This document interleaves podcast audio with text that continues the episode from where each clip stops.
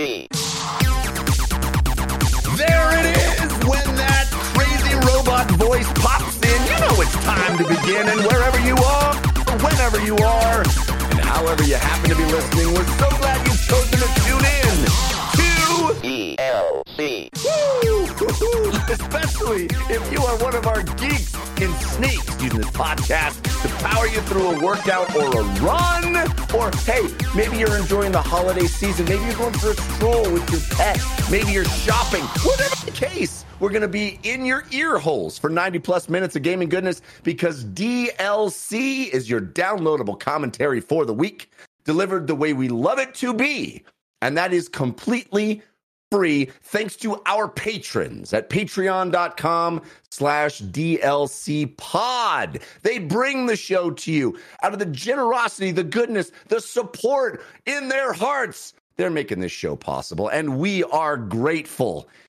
In exchange they get some cool stuff. Tons of bonus content. They get ad-free episodes. They get video versions of the show on demand. And they get an entire bonus show on Wednesdays we call Paid DLC, and it features Christian Spicer, myself, and Lana Bashinsky alongside us. This last week, we had special guest Danish Syed stopping in. You never know what you're going to get on the Wednesday show. But also, it doesn't stop there. Fridays are Feeling This Fridays, where Christian Spicer and Alex Solman talk about the feelings that ga- video games conjure within them. And you also get our our spoiler cast. We just did the God of War Ragnarok spoiler cast. All that for supporting the show and making sure it continues. Of course, this show, the main show, DLC, is the show all about games in their many forms. Games played on desktops, laptops, and consoles. Also, games that involve dice, luck, and cardboard. I am your host, Jeff Cannata, the spell with two wins and one T, and I am joined, as always, by my friend slash co-host slash nemesis the guy who's in charge of recording tonight, Mr. Christian Spicer. Hello, Christian. Hello, Jeff. We we are uh, doing it live with no net tonight, but as we No were net. texting uh, frantically a little bit before we started, we haven't missed a week. And if this is the reason, if this all goes to crap and we miss the week, what a story! Well, and, and some people joke. Well, you wouldn't that- be hearing this if well, no, no, one would be hearing this. That's what I'm gonna say. Some people, some people joke that podcasting is just an excuse to hang out with your friends. And so, if there's no recording that happens, I know that I'm here with two great friends, and I'm gonna have a good time. That's all that matters. well, I actually had a friend's weekend. I'm sure I'll talk more about it later in the show, but I had a friend's weekend this weekend. I, I, I traveled from here in Colorado all the way to Palm Springs in California, hung out with my friends, and I flew in literally just like a couple of hours ago. Got it. All I wanted was was for things to go smoothly and easily, and then of course uh, our recording software got borked and everything went crazy. And so now we're just we're we're we're doing it live, as you said, but it's great.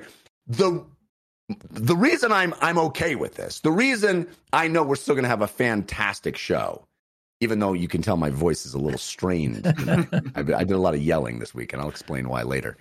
I know we're going to have a great show because we have one of our favorite guests on the show. You know that DLC always stands for your downloadable Cannata and your downloadable Christian, but this week DLC stands for Direct Line to Chicago because That's true. from Waypoint and uh, representing the Chicago Bears right now on his uh, on his apparel. Our friend, one of our favorite people, Patrick Klepek, is back with us. Hey, Patrick, how are you? I'm, you know what? I just wanted to add a little chaos. Um, you know, I've got a bad team and I'm contributing to a bad recording session. And so it's like, we're just, we're just, you know, like I'm, I apologize that the, you know, three and eight Bears also then just, well, they also broke the foot of Jimmy Garoppolo and then broke Zencastr. There's just a cascading effect It- as we try yeah. to have the, the highest uh, pick in the draft. But you are you are going to pull us out of this of this rut. I, I can tell single handedly, Patrick. You're going to do it. I know. I'm here. I'm ready. I'm ready to go. I'm ready to contribute. I was not ready for that level of energy. Like for people that are listening to this, they don't realize that Jeff was on the complete. If there was a, a dial, the dial that started with the intro is the opposite of the dial that Jeff like shambling his corpse to this microphone is. No, I can do this. True. I'm a professional. I true. can turn it up. And I was like, true. oh, okay. I'm ready. Now I'm ready to go. I, I'm, I'm, you know, it's two hours later for me. I'm re- I'm ready to we roll. go. Let's talk yeah, some video let's do games. it. Then also we're doing it without any musical accompaniment tonight, so it sounds particularly weird when I start yelling and screaming. But that's okay. We're gonna power through, and we're gonna start the show the way we always do with story of the week.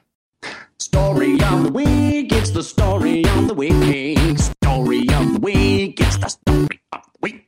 Story of the week is the part of the show where we make our case for the most important stories that happen in the world of games this week. You can always submit stories for our consideration by sending us an email to dlcfeedback at gmail.com. You can also send comments or questions. We love hearing from you, and that's the way to get in touch. dlcfeedback at gmail.com. You can also visit one of our communities. We have a subreddit at 5x5dlc.reddit.com and a Discord, which is 5x5dlc on Discord as well. Great folks hanging out in both of those places. I urge you to take part. They're really wonderful people. Check it out. But Patrick, you are our guest, so you get first Mm. pick of stories. What would you consider to be your story of the week? I you know, I got to say the one the one that uh, uh, sticks out uh, the most is uh, this this new Last of Us trailer. Uh, as I try to nail down, I I don't know still quite what to expect from that show. The uh, at least in terms of someone that's you know played that original game, played a decent chunk of that remake that looked awfully spectacular. Um, I just sort of still can't quite tell from the trailers, even as they get more revealy as we go along. Uh, am I just going to watch a filmed version of a video game I've played a bunch of times, um, Yeah. or where where exactly does the the barriers extend uh, on that show? And I, I still don't have a clear picture of it. But uh, the one thing I do have a clear picture from from the latest trailer uh, is at least that uh, I can't get uh, my wife to sit down and, and watch even a cinematic video game with me. But I bet I can get her watch the show, and because it looks awfully good. I think that's a, I think that's a really interesting point. I mean, I, I agree with you that it certainly uh, looks gorgeous. It looks like um, you know the, the show is going to be uh, quite beautiful and cinematic, and uh, it also looks based on the two trailers that we've gotten so far that it's it's going to be very faithful to the to the the game, and and as you kind of pointed out, that seems to me to be a, a double edged sword, and I sort of wonder if we are the last people uh, not to make a pun, but the, the last, uh, the last of us, the the the last people that they care about, right? The Oh the, the yeah, I, show I, I, yeah. I'm, I'm with you. is I'm for you. your wife and others that Yes. don't know the game. Yeah, yeah, I'm, I'm with you. I I think we're the, the last people they're they're worrying about. I think if you were to shoot essentially a one to one remake of that in live action form, th- that would be a good television series. Uh, and uh, th- yeah, they're just they're uninterested because you know what, we're gonna show up anyway and go, oh, you know, like you know, like the, the Leonardo DiCaprio pointing at the television over and over, like I know, I know what that is. Right, right. Now, uh, uh, does that make you less excited for the for the show? If that's the case, if that's truly the case, I mean, they've said there'll be fleshing out some side stuff, but for the Mhm. most part, if that's the case, do you think you'll be less excited because you kind of know where it's headed? No, I, I mean, I think there will be, there always is sort of a delight in seeing, even as kind of as shallow as it is, just seeing something digitally adapted to live action. There is just kind of a joy in that. And given that, uh, I still not quite brought myself, maybe this show will be, uh, is, is drag myself to watch the rest of that Chernobyl show. Um, uh, Yeah. which was gorgeous and well made. And I watched the first two. It was like, wow, this seems sad. Um, Yeah. um, and I hadn't Well, at least quite Last of to Us won't be sad, right? no, exactly. Right, right. So I might as well just double up. Um, so I, I, I'm actually uh, tremendously excited about it, and I think it'll be just interesting to see how, even if it is a pretty direct adaptation, like what is that? How does the broader um, sort of uh, like culture take to that? Because HBO is not positioning this as a HBO Max series. Like this is a for, for most people, maybe this is like a distinction without a difference. But for me, it is important when HBO says we're making it as opposed Yeah. to an HBO Max, and they're positioning it as like, hey, this is HBO's next big show. Like, hey, Game of Thrones is over, not coming back for you know two and a half years. Uh, Last of Us is ne- next one up, and like that means it's going to get the kind of push that really makes it capital I important to folks that maybe otherwise wouldn't just be scrolling through, you know, your your, your average streaming service. Um, and I'll be curious if that clicks. You know, what is what exactly does that mean? Um, because even though it may feel like an old story to us, uh, I think it'll feel pretty fresh to anybody that's that's unfamiliar. Yeah, you're right. I mean, we we are um we're in a place where video games are getting more you know the the fact that it's based on a video game ip doesn't mean it's garbage. If it's a movie or a tv show it, it, we've gotten past that over that hump you know? But i feel like this as you rightly point out this does seem like another layer another level to reach where it's like hey prestige hbo series is kind of you know uh, um, a badge of uh, of quality that i don't think video games uh, adaptations have gotten yet. So that's a big deal. Um, it's, it's one Chris, kind of thing where I'm, I'm, more. Oh, sorry, I didn't mean to. No, go ahead, please. Uh, please. You know, relative to you know other you know high profile adaptations like the upcoming Fallout show, I have no idea what to expect from that. My expectations eh, where Westworld went are bottom of the barrel, uh, basically. But it's yeah. basically like it's kind of you know you've assembled a bunch of top tier talent, and if you just ripped off the video game and just did that, uh, you'd end up with something pretty interesting. And so that's not the the worst place to be. Christian, I know you're already in the bag for for Last of Us, uh, but I'm wondering what the new trailer conjured in you. I mean, do you share any of these uh, these feelings about it? Sort of may, maybe hewing too close to what you already know very very well. I don't. I, I don't have that concern. I, I I kind of understand it, but I do think it's interesting that I think this conversation happens more around uh, adaptations that are already visual than just a straight book where I've, you yes. know, uh, we've mentioned Game of Thrones or Lord of the Rings or The Road. Have they made an actual road movie or just mm-hmm. everything mm-hmm. that inspired yeah. by? Okay, yeah. yeah. yeah. And or iRobot or any of these uh, uh, Blade Runner, you know, pick a short story, iRobot make it was in, nothing like the book, but yeah. Exactly. Right. But that's what I'm saying. Like it, it's I think because it's already a very realistic styled visual thing, the video game. It's like, well, are they going to just tell me the same story again?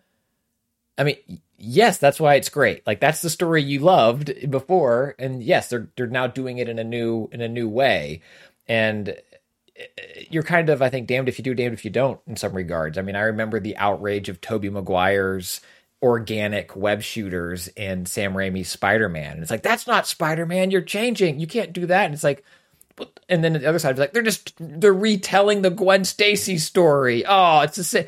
But it, and so I don't know how you please people, and I think the biggest answer to this is yes, they are not making this for people that played the video game. This is something. I mean, it is, but it, yeah. it's bigger. It's it's a bigger thing. It's an adaptation, and I have there.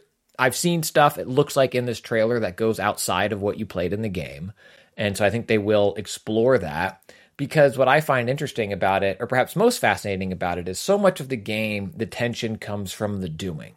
When the that uh, spoilers for the first Last of Us, you know, you're in the school and the bloater busts out, and you have that combat experience that is nerve wracking in a way that other aspects of the game weren't. It was kind of the only boss fight in the game. It puts you in a new combat dynamic. You feel a little underpowered, and it's something you hadn't experienced before. So you, as the player, are reacting to it on top of the story's uh, oppressive nature. And I'm curious how you can convey those kinds of feelings. The story hits as hard if you are just yeah. a passive observer, because while I won't say it, a big part for me of the end of that game has to do with me being an active participant of so much of it that even though the end isn't a choose your own adventure style ending, it's like, oh, I I played this character, I had this bond. Now this is how the game ends. And I wonder if it hits as hard for people who just watch it and consume it that way. Yeah, and one of the things I'm I'm so curious about is like Joel's like kind of a piece of shit in the oh I'm not supposed to swear in your show. I'm sorry. I'm gonna, I'm gonna mess it up. It's totally accurate. it's accurate. Uh, At least we can uh, edit this easily this week, Patrick. Go ahead. There you go. But, yeah, well, I got my one out of the way, and then I'll, I'll zip up like I'm, at, I'm around my fine. kids. Um, you know, he, he's kind of you know he's he's kind of garbagey in that in that in that first game. Um, but I think you you end up getting a lot of empathy through the act of play, right? And so part of what I think is going to be interesting is like when you remove the the fact that there's the player who is controlling this character, which is naturally going to imbue empathy regardless of how a character is portrayed because you are controlling that character. What, like, how does that character land when you are removed from that and you are just watching the action play out in front of you? I think that is is likely to have some sort of uh, sort of like kind of emotional balance towards how these characters work for the audience when you know you're not just suddenly back to, to, to Joel, you know, uh, shuffling through looking for you know uh, you know uh, things to craft uh, and spending so much time uh, as him. Uh, I think that's that, that that's going to end up landing differently. And plus, ultimately, as a result, the script has to service more than just Joel, whereas Yeah. The Last of Us is basically Joel because you're the player character, and obviously that shifts during the cutscenes and sort of the the ambient dialogue that's occurring. But it you get the impression, at least in the trailers, that it's more of a, an ensemble piece and that Joel is important, but that um, naturally by the nature of being a television series, it's going to kind of pull back from him a bit. And then where does I don't know where does the show land when it has to give up that space to other characters? I'm not sure. Yeah, yeah, it's interesting. I, you you you both present great points, and and Christian, I, I I do think it's interesting because as you point out, you know, when a when a book or even a comic book is adapted, it feels like a virtue that it has stayed very true to its source material. And here we are saying, "Hey, is this going to be too much?" But that is, I think, that is because the fantasy is, oh my gosh, I get to see these things that only were in my imagination hmm play out, right? I get to hear the actual voice of somebody, even if it's a comic book where I have images, you know, even if even if Bryan Hitch is drawing Nick Fury as Samuel L. Jackson, hearing Samuel L. Jackson say the words is pretty cool.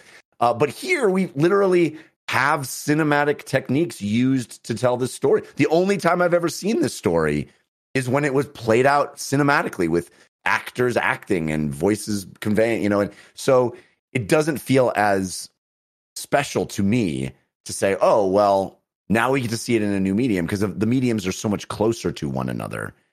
But I think Patrick, you make gr- great points where that the different that difference of interactivity, that difference of making it more of an ensemble rather than having a player character or you know the one that I'm associating with because I'm controlling it. That in itself might be a new way to experience the story that's interesting. So I'm I'm curious. I'm curious. I'm also not sure. Like you were talking about with Chernobyl. Like I'm not sure I'm ready to have the show put me through what it's clearly going to put me through. You know? And and maybe and maybe on that that point, we're lucky that we sort of in broad strokes know where it's going. So at least Yeah. you you know you're not. The, I can sit and just turn to my wife when a big emotional beat is landing, and being like, "Huh? like this sucks, doesn't it?" Yeah. Yeah. Well, it's going to be here. Uh, it's going to be here very soon. Uh, so uh, do we do we know a date, Christian? Do you have? Is there a date? January 15th, Oh uh, my. that, that Sunday um, So soon. is when so it soon. premieres. Yeah. And Starting I- the new year off right. and they, Little- they're uh, they've been you know doing tour. You know the, the the the PR cycle has picked up. I know Neil has been. I think it was in Brazil. He's just getting back from, and you know they're showing some stuff and doing stuff, which I think shows that, as Patrick mentioned, this is an HBO show. It, it is a Yeah. over the air show. Um, and I think it shows that HBO has a lot of faith in it as as they are parading the you know the people behind it around and talking about it, and it's not like "Oh, just release this. right. Right. We shall see. Uh, Christian, what is your story of the week? Um, there's a lot of good stuff this week. I, I think for me, the most interesting, as we are now in end of the year time, and we're getting some game of the year lists, and the game awards is what is it? Is the eighth? It's soon. It's I think it's very soon. Um, it was this news coming out that Cyberpunk 2077 is getting a game of the year edition in 2023. And I don't know why. I, I mean, I kind of do. I find this story fascinating because the concept of we talk about on the show a lot is like what is a game of the year, but also of all games, it seems like really weird when it's a game that just kind of constantly got dragged for multiple versions of its release. It got pulled from the PlayStation Store. Uh, it's regarded as one of the you know the uh, is, is it is uh Callisto Protocol going to be a cyberpunk is i mean it's referred to as a thing that doesn't work properly like at what point can you not Christian, it's a game of this year. See, that's the that's the, the little modifier that they left out. It's the game of this year. i i just i don't i don't so the quote uh coming out of this was um it's a natural of order of things. It was the same with The Witcher, which after both expansions was finally released as Game of the Year edition and has been on the market that way ever since. The same can be expected in this way. Is uh, what came out from you know investor chat from Cyber from CD Projekt Red.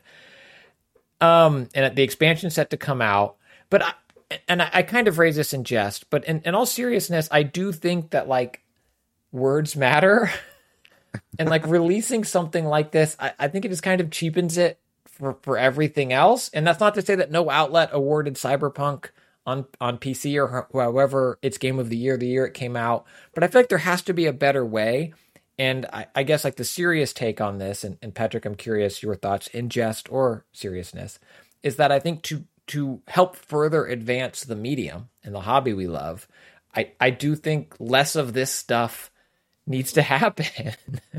um, where I I don't know, maybe maybe it needs to be maybe the game awards is the award that really does matter and that's what needs to be celebrated i, I can't release um, sharknado for the academy award winning edition you know just like put that out on, well, but on the, markets. the comparison would be movie of the year edition you know where it's just it's not a specific movie you know it's not nobody's saying this won the game award or any other award for that matter just saying it's a movie of the year, a game of the year. Yeah, what if words matter until they don't. Christian uh, is, uh, I think, I think the takeaway here. I mean, I yeah, I, you know, it's game of the year is like synonymous. It's like a more positive spin on you know complete edition or definitive edition, and this is Right. just one that uh, you know what it's game of the year because that Netflix anime was real popular, um, and the game sold a lot. You know, I mean, I've been actually. Uh, I, I started a series on Waypoint where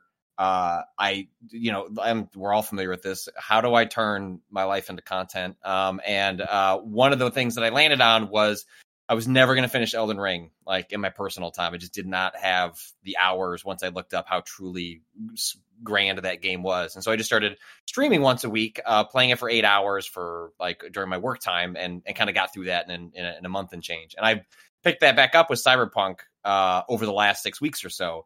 And like it's shocking how average and uninteresting that game is. It's not in the broken state that it was before. It largely functions, but like largely is a is a real key word there. Uh, Like frequently when you load into an area, all of the objects will just drop because it's the the game spawns you in as everything else is spawning in, and it'll bounce. There'll be times where uh, if anything's not working, like I can't seem to put my gun away, I can't seem to pull up, hit the tab button to pull up like the hacking interface. Bro, you just gotta load. You just gotta load a save again because something. It, it always gets fixed by by loading. Um, but this is you know the game is you know what 18 you know 18 months out from like that uh, original uh, sort of debacle, and it is still kind of in a a real half baked state. It's it's more stitched together than it was before, and I think this is more reflective of that game being exceedingly popular despite all of the headwinds that that came at it um, uh, when it was released uh, in in the time since. Um, I mean, I'm with you. I think I think it sort of cheapens the notion of it, but I think if anything, it speaks to the broader problem of sort of like game awards in general is that the, the desire to have some sort of singular award attached to games that would have some weight. I Hmm. don't think the game awards are that, um, given the amount of marketing and the amount of games that don't end up qualifying because they don't come out during the one period that the game awards will allow games to kind of like fit within there. Um, and so I'm with you that it, it broadly cheapens it, but I think that is more reflective of the industry desperately wanting that consensus award thing. And without it, uh, the words then do become meaningless because there's nothing to specifically attach it to.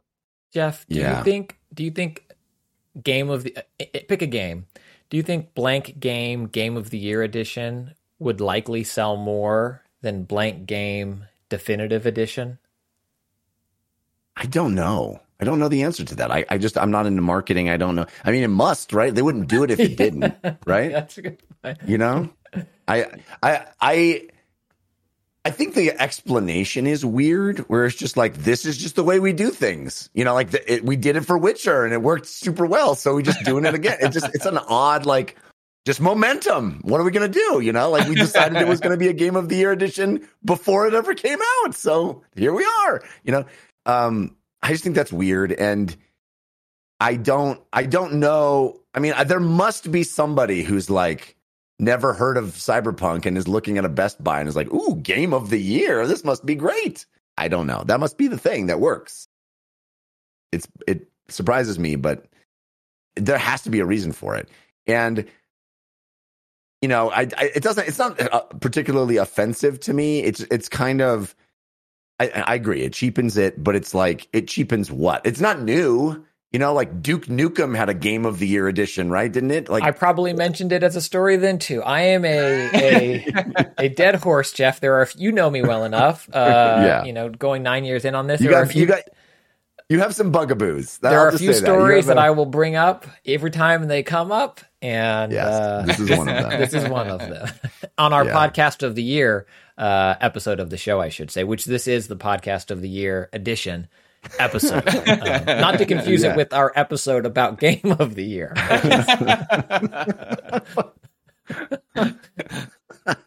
I have a complaint about the podcast of the year episode that you guys didn't talk about podcasts at all. No, no, no, no, no. Our podcast was the podcast of the year. that episode was our episode titled podcast of the year because that episode was our podcast That's funny.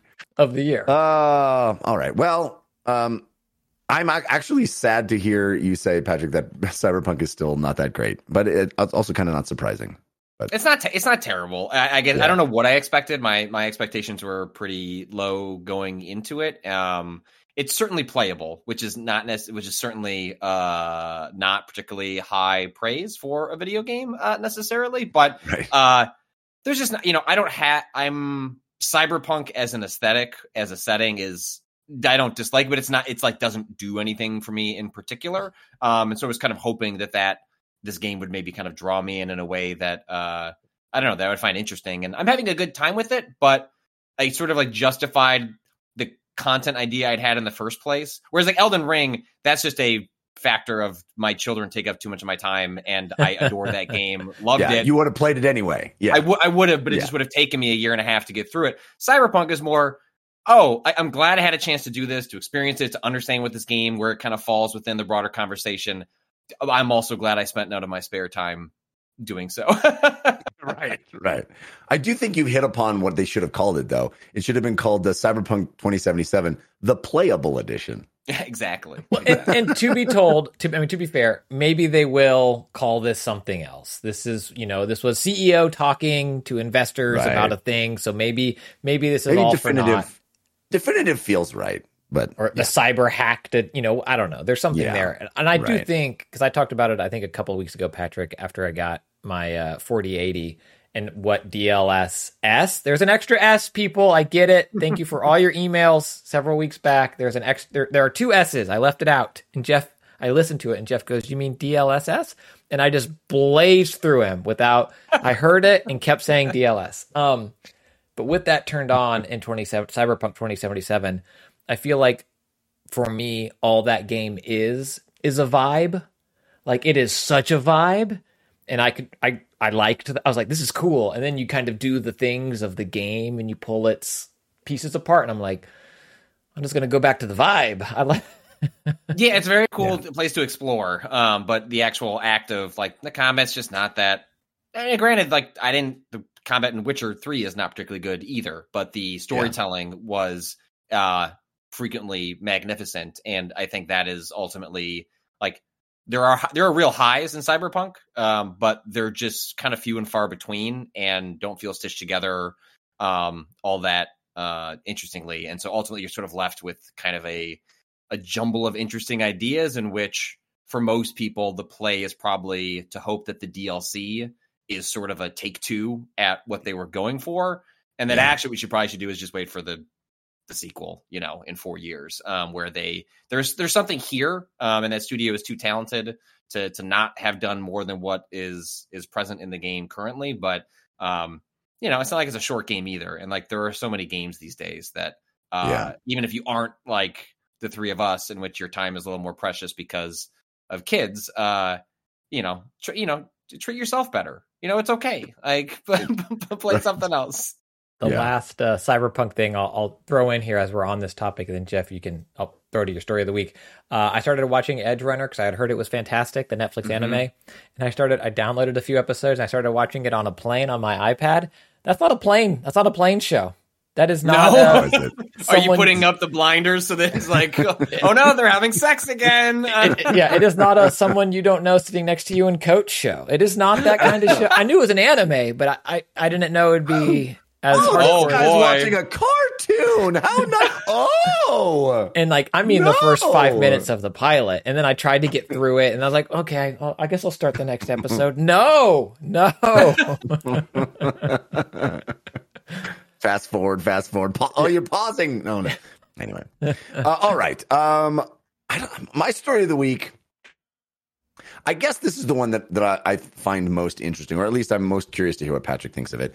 Um, we we found out that Summer Games Fest is is coming back, coming back for its fourth year. It'll be in June, June eighth, uh, and we know that E3 is coming back in full E3 ness.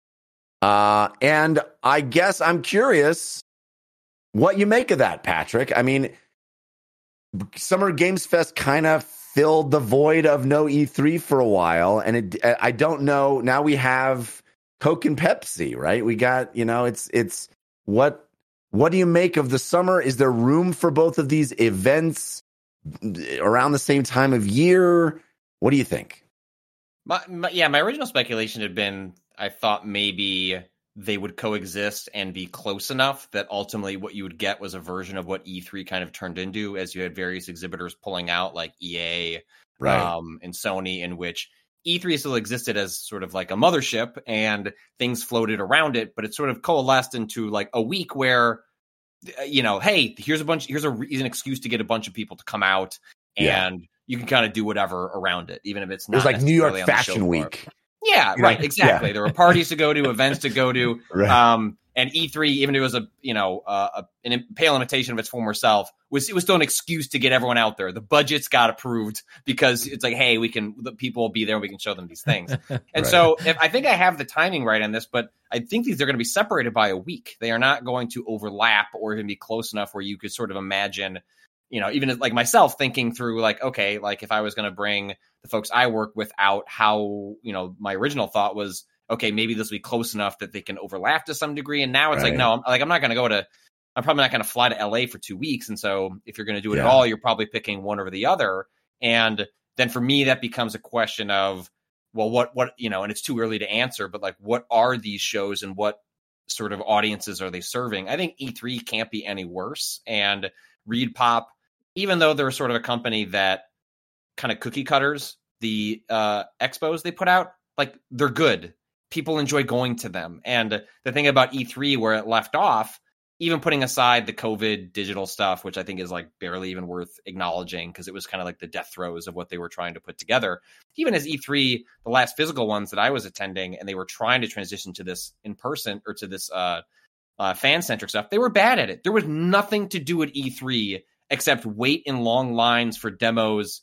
Um, there were no, there just wasn't like when you go to a PAX, or like board game rooms. There are the people who own arcade machines are like flying them out to set up like little like pop-up shop things for people to interact with and there's other stuff to do and just E3 never kind of figured that out and so if all they do is just become like uh you know PAX LA which is what my expectation is for E3 going forward. Like Yeah. that may not be super appealing to me but like who do I care? Like that's it's not you know it's not for me at that point. And then the question is is Summer Games Fest anything for me um sort of as a like a journalist and a, you know sort of a commentator? Um or do I get everything I need out of that by just tuning in on on on Twitch? And I think right now it's just not super clear where all that is going to kind of kind of end up Yeah.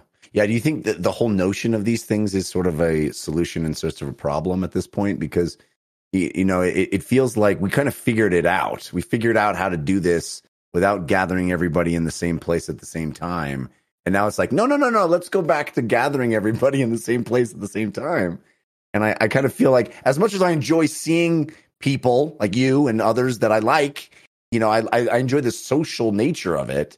mm-hmm. I also feel like do, does that make for a better better coverage, better from the publishers and developers standpoint, better from the the journalist covering it standpoint, and better from the end user standpoint. I don't know if any of those is the the answer is yes. No, I think I think just a lot of people miss it. I think that like I think it's Yeah. actually as simple as that. I mean, you have a combination of you know just folks not having seen in person a lot of uh, people that you know they're used to seeing in an industry in which you have a lot of people that you've like known for years, decades. You know, especially given how how long you know you, you know even the three of us have, have been involved, and so I think some of this comes out of just I want an excuse to get out and go do a thing with people when, you know, over the course of COVID, you know, from, you know, sort of a reporter's perspective, like a lot of companies did figure it out where like they found ways to use software like Parsec in which you can sort of fumble your way through a demo. And it's not, you know, the latency is a little bit there, but like it's fine for you just getting a sense of how does this game work? Like Yeah. what- what's going on here? What are their aims? Um, and all they have to do is spin up a PC for you to play, and then they can connect you on a Zoom call to talk to a developer. And like that is frankly, as someone that is not close to like the hubs of New York or San Francisco or LA, you know, it was great for me because it gave me an opportunity to do more things that I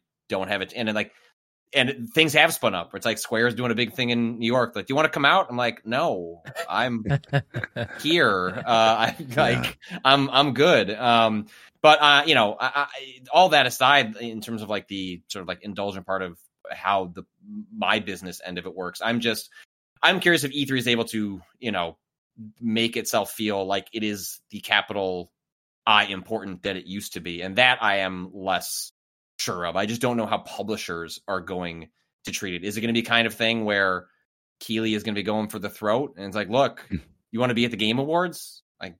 Don't show your don't show your stuff. I mean, you can show your games at E3, but Right. don't show a trailer at like you know. I just don't know. Like you know, Yeah. there's certainly bad blood between uh, Keighley and the E3 organizers, and I don't know if the sale to ReedPop changes that, but it certainly didn't change it to a point where they're collaborating in any official manner, or else I think the dates would have gotten a little closer to make that seem like it's Right. like kind of one half of like the same the same sandwich. Yeah, it'll be interesting to see who gets you know who gets all the the best free agents. You know all the all the available. Uh, I mean, this this summer it was like, do you want do you want to watch a bunch of space horror games? Tune into Summer Games Fest because it was Right. Dead Space, Callisto Yes. Protocol, and oh, what was the other one? like It was a game- five of them. Yeah, it was. I mean, it was great for me. I was feasting, um, but I felt bad for everybody else because it felt like Keighley deleted all the other games and just left the space horror games for for everyone else. But I mean, that, that I think stuff like that also speaks to the the problem of what happened over COVID, which was the deterioration of E- E3 as a centralized place for things to be announced, and then pu- uh, publishers uh, sort of like spreading things out over COVID as a result of development getting scattered. Th- uh, you know, the reason I think Summer Games Fest was pretty kind of like slim pickings for for even someone like Keighley uh, this past summer was because the stuff was being shown elsewhere, right? Like you Yeah. don't. Why do I need to show it at Summer Games Fest? Like Right. you know, either th- you can do a publisher event where they only pay Right. attention to them. You can do you know the game awards where there's the most amount of attention and so i just think like the attention economy has expanded so much in terms of how people hear about this stuff that Right. there's less there's reason to coalesce if you're like a smaller studio or indie developers in which you're kind of all working kind of all linking hands and you know like raising up uh together simultaneously. But if you're a big fish that is going to get paid attention to regardless i mean what interest do you have in um in participating? And that's why sometimes Keighley stuff feels like it's a bunch of favors his friends are doing. It's like oh Druckmann is here. Kojima is here. Uh Right. because you're friends with those guys? And we and it's very transparent. Yeah, no, I, that's why I said, is it a is it a problem in search or is it a, a solution in search of a problem? Because it it does feel like you know we used to have to drink from the fire hose, right? That was the only way to get the information was like sit down this one week we're going to get all of it, and now we can sip like a fine wine all through the year. It doesn't matter, right? We're good. You get a little uh, you get a little uh, appetizer from Nintendo on one week one day, just about one game. It's just. uh, You know, twenty minutes about one game, and it's you know, I think that might be better. It might be better, but Christian, I'm curious what you think about all this. I know I know you enjoy a bit of the uh the Coke versus Pepsi of it all. I, I find it fascinating, and I would almost say that if it wasn't, if if one of those uh, colas was not Keighley, I would look forward to Keighley's documentary breaking down Coke versus Pepsi, like the final hours of uh, Game Awards W3. versus E3. I think it would be Yeah. if anyone could make a phenomenal version of it that I would buy on Steam. I'm sure it'd be him. Um, I think for me, the question is can E3 be something that again demands my in person attention? I, you know, famously air quote talk about on the show that I don't go to the big press conferences in person. And I quit doing that when they were still happening because I didn't get anything out of it. As Patrick mentioned, you know, what can you get out of it by being there versus watching it? And it's fun to hang out, Jeff, with you and Taormina and see people, but there weren't access opportunities after it. You you get funneled in, you get funneled out, and then that's kind of it. But what I liked about E3 in person before were those access opportunities where you get to learn something about a game that isn't part of the produced package, trailer, sizzle, dev interview where they have the five things they can say. I'm really excited about this game because of the breadth of technology packages we're bringing to the forefront bit. And you're just like, okay, okay, this is your script. You're reading your script that I can see is on your other monitor, you know, as they're talking to you, looking like this. And I, I, I, like that stuff about E3. I mentioned CounterSpy a lot um, as a game that I kind of just stumbled by when I was exploring the hall. Um, I think that was, I think, I think. Um, Sound Shape was that for a lot of people. I think Hollow mm-hmm. Knight, if I remember correctly, was that for a lot of people. I think he was demoing that at I don't know I could be getting my cons wrong, but that well, version... Guitar and Katamari Damacy are like two of the most famous examples of yes. games that just like I remember being at the E3 where Guitar Hero was being shown yeah. uh, by RedOctane, uh, the yeah. accessories uh, manufacturer down in Kentia Hall. This, which I now I think is a parking garage in the uh, LA Convention Center, um, and that was something where people were just like, "Hey, you need just go i don't know just go to the desk and see if you can get in to see a demo of this. And it wasn't up in the flashy area. Yeah. It wasn't i mean kentia hall was this now this makes no sense to anybody because it's been so long but like this was an area in which like you got a lot of uh foreign accessory like the sales part of e3 that like went kept like getting downplayed and like kind of ripped out as it became a, a marketing event for the industry. Uh kentia hall was like the last vestige of that. It was like you went down yeah. there and you'd see like rows, especially during the Wii era, like just like whole racks of Wii accessories that somebody's yeah. trying to sell to retail partners. And right. you went down there, and I, I, I managed to sneak into like one of these Guitar Hero things. I didn't even get to play.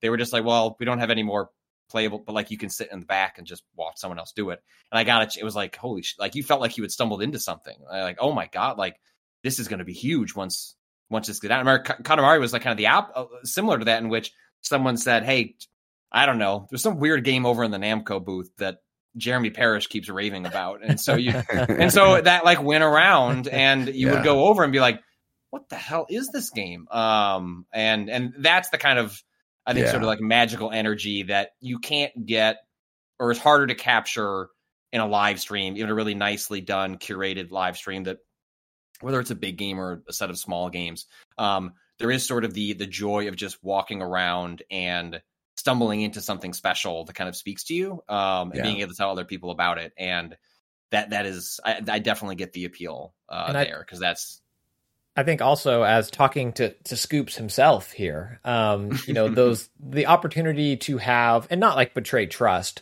but to be talking to someone in the industry in a casual way, and something yeah. comes up that isn't part of the package, and then of course, you know, being a person who's not going to betray trust or whatever, be like, oh, can we talk about that's fascinating no one talked about that aspect of Portal 2 at the presentation. Oh, yeah, yeah, of course, talk about that. you know, why we changed the script for that. And then you have this cool thing that happened that isn't as um, that isn't the same in these in these uh, Nintendo Directs. And I'm curious if Keighley leans into more of that because I feel like this past year he did have an in person thing, and mm-hmm. you could play Sonic Frontiers um, and Street Fighter Six. I think were kind of the two biggies, but they were just kind of I, I wasn't there, but from folks who went and from what I saw and heard of it, it it felt a little colder of like here are demo stations and not necessarily that same intimate access yeah. that you can get stumbling upon things. Um, and so it's too early to tell, but I do think it's fascinating these dates. Like, are we going to get at Summer Game Fest the exclusive world premiere of Spider Man 2? Uh, and then at E3, Sony will be like, eh, tune in in two weeks for the exclusive combat trailer. like, right. Giving it all up. Yeah. yeah. Those yeah. different pieces. Yeah. I mean, you guys said it all very well. I remember having that same experience, Patrick, with uh, the first uh, the Oculus Rift that first time it was at E3. Oh it was like yeah, up in yeah. This tiny little back room, and people were like, "You got to try this thing." I was like, "What? Where? What?"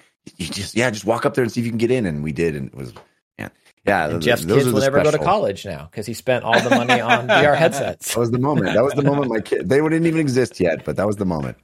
Anyway, all right. Uh, let's get to the games that we have been playing. But first, I want to thank our sponsor, Squarespace.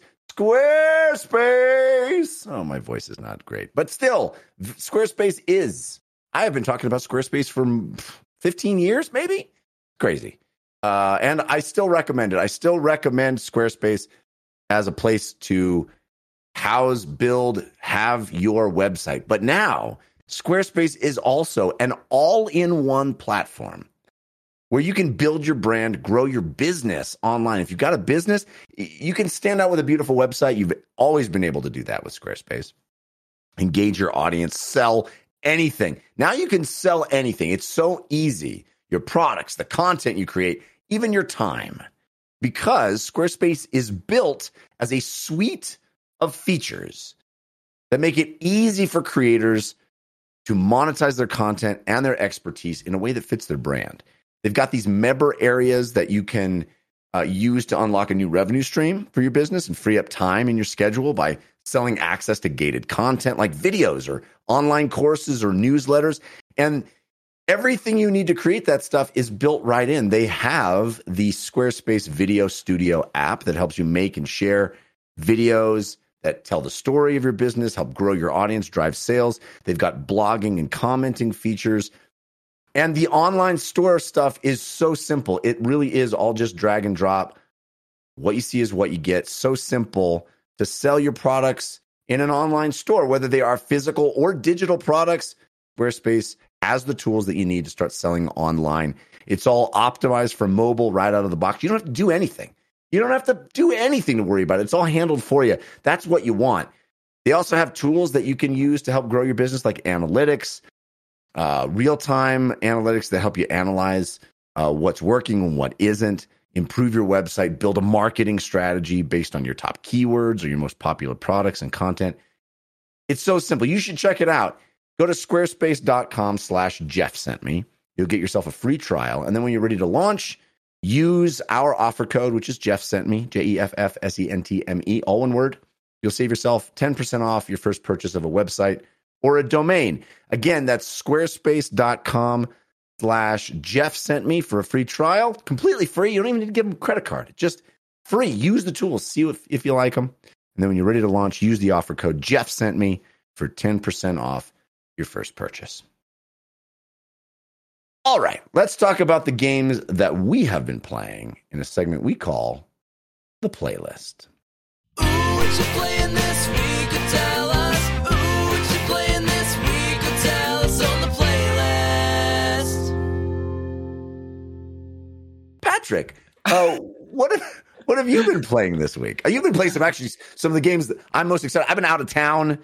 Mhm. Uh, I'm so excited to play some of these games. But let's talk. Let's start with Callisto Protocol.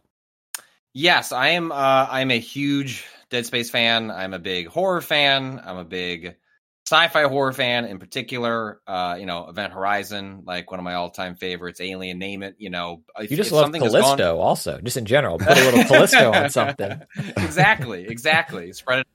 Um, and uh, so I, I could not have been more primed for Callisto Protocol to be a game that uh, I was all over. I just kind of specifically had pulled, tried to pull as much as I can in my line of work. Uh, Jeff Cannata and not watch what this game was up to because I don't need to know. You know, if I go to a, if if I had to go to an E3 and I was like, hey, do you want to come see Callisto Protocol? Like, okay, fine, yes, of course, I'll book a thing, I'll go see it, and uh, I'll do an interview so I can talk about it and yada yada yada. I don't got to do that though, like, okay, whatever. Well, I'm, I'm just going to try and be surprised by this game, and so kind of went in not really understanding what this game was going to be, other than I knew it was some ex Dead Space folks, and they were going for kind of a similar vibe. Um, and so I regret to uh, uh, to report that uh, Callisto Protocol is like a pretty pretty mixed bag uh, in general. Oh. The combat, um, I, I just had no.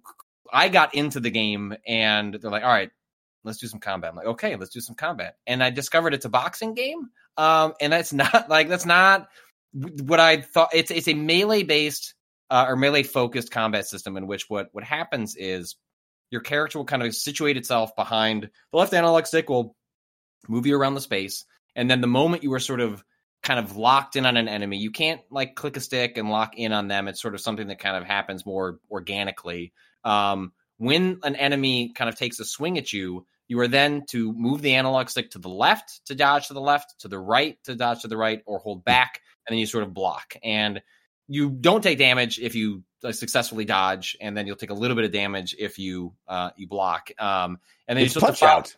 yeah, yeah, it, it is very. But like, what if punch out when like you missed twice, like your jaw was unhinged from your face in the most grotesque way possible, and then you had to watch that happen seven or eight times while you worked out the particulars of a, of a fight.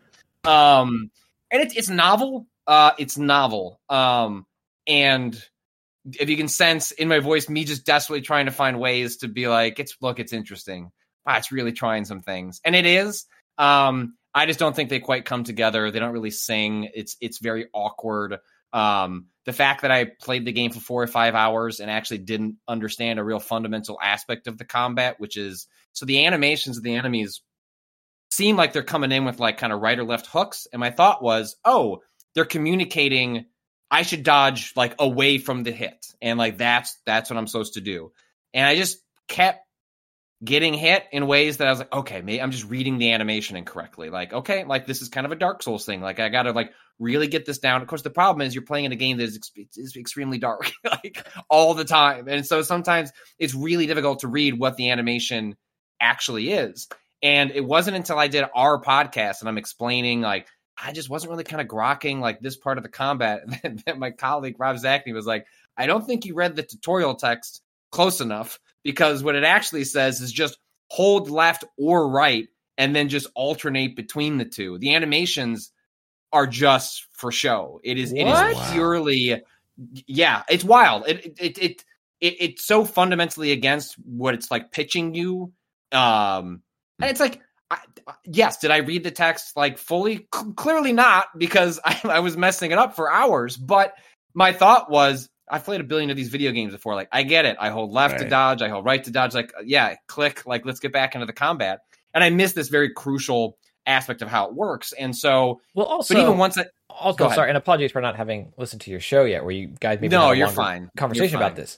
But like, that's also how fighting works. Mm-hmm. Like, if I go like this, I'm either trying to rope a dope you into then throwing a right, or this is the thing I'm going to hit you with. so you want to dodge out of that way. Like, I want to just mention for the people that don't have the benefit of the video, Christian did something that doesn't resemble fighting at all in any way. did you not watch Popeye growing just- up, Jeff? Yeah, What? I'm winding up. because Christian's like, I know how fighting works. You go, you just you I've been in a- like a puppet. I've been in a bunch of fights in my day, and they all went great. Hey, to quote Mr. Miyagi, the best fight is the one you avoid, my friends. So hmm. sorry. wise. Does wise. it count as being avoided as as you wind up your punch and the other guy just knocks you out? Like, is that avoiding? Yeah, because Patrick, I didn't read the tutorial text. yeah, apparently. yeah, like, yeah, life tutorial text. And so, you know, it, there are some cool things that it's doing. Like once I sort of figured that part out, I, I also cannot recommend if people do want to give this a shot because you are like me and you just want like the fact that it is a uh like really like technically impressive sci-fi horror game and you're just going to play it regardless. Like some things just scratch an itch and like i'm going to beat this game despite the, how ambivalent i am about so many things about it because it's not it's rare that i get like a big high budget horror game and like i'm just going to be here to support it for what it is. But like there are some interesting things that kind of happen with the combat where there are guns um and so like one of the things that'll happen is as you get a successful combo you can shoot enemies from a distance but broadly what they want you to do is incorporate it into the combo. So like let's say you get um like you'll dodge and then you initiate a melee sequence and like you can you manage to land like two or three good hits. The reticle for the gun will appear and lock onto the enemy automatically and essentially becomes part of like a chained combo. So it'll be like dodge left right shoot. And then like use a heavy attack to like push the the character across the screen and then use you have kind of a, a kind of a gravity gun equivalent that like the charge goes away pretty quickly but like then I'll pick them up and like well, I'm gonna whip them against a fan and then like the fight's over and so there are moments where you can really see what they're going for that it's not as though it's a a combat system without like a real intent and direction. It's more just it's it's it's just doesn't quite fit together in the way that feels all that good, at least to, to me. Uh, and I don't know if, you, if either of you have had this experience where sometimes you play a game, and even though I stand by not particularly liking how this like feels, I also couldn't help but shake like there are going to be people where this clicks immediately and they adore it. And that's not going to excuse the parts that I think don't work um, and would allow it to appeal to a broader audience. Like there are parts that just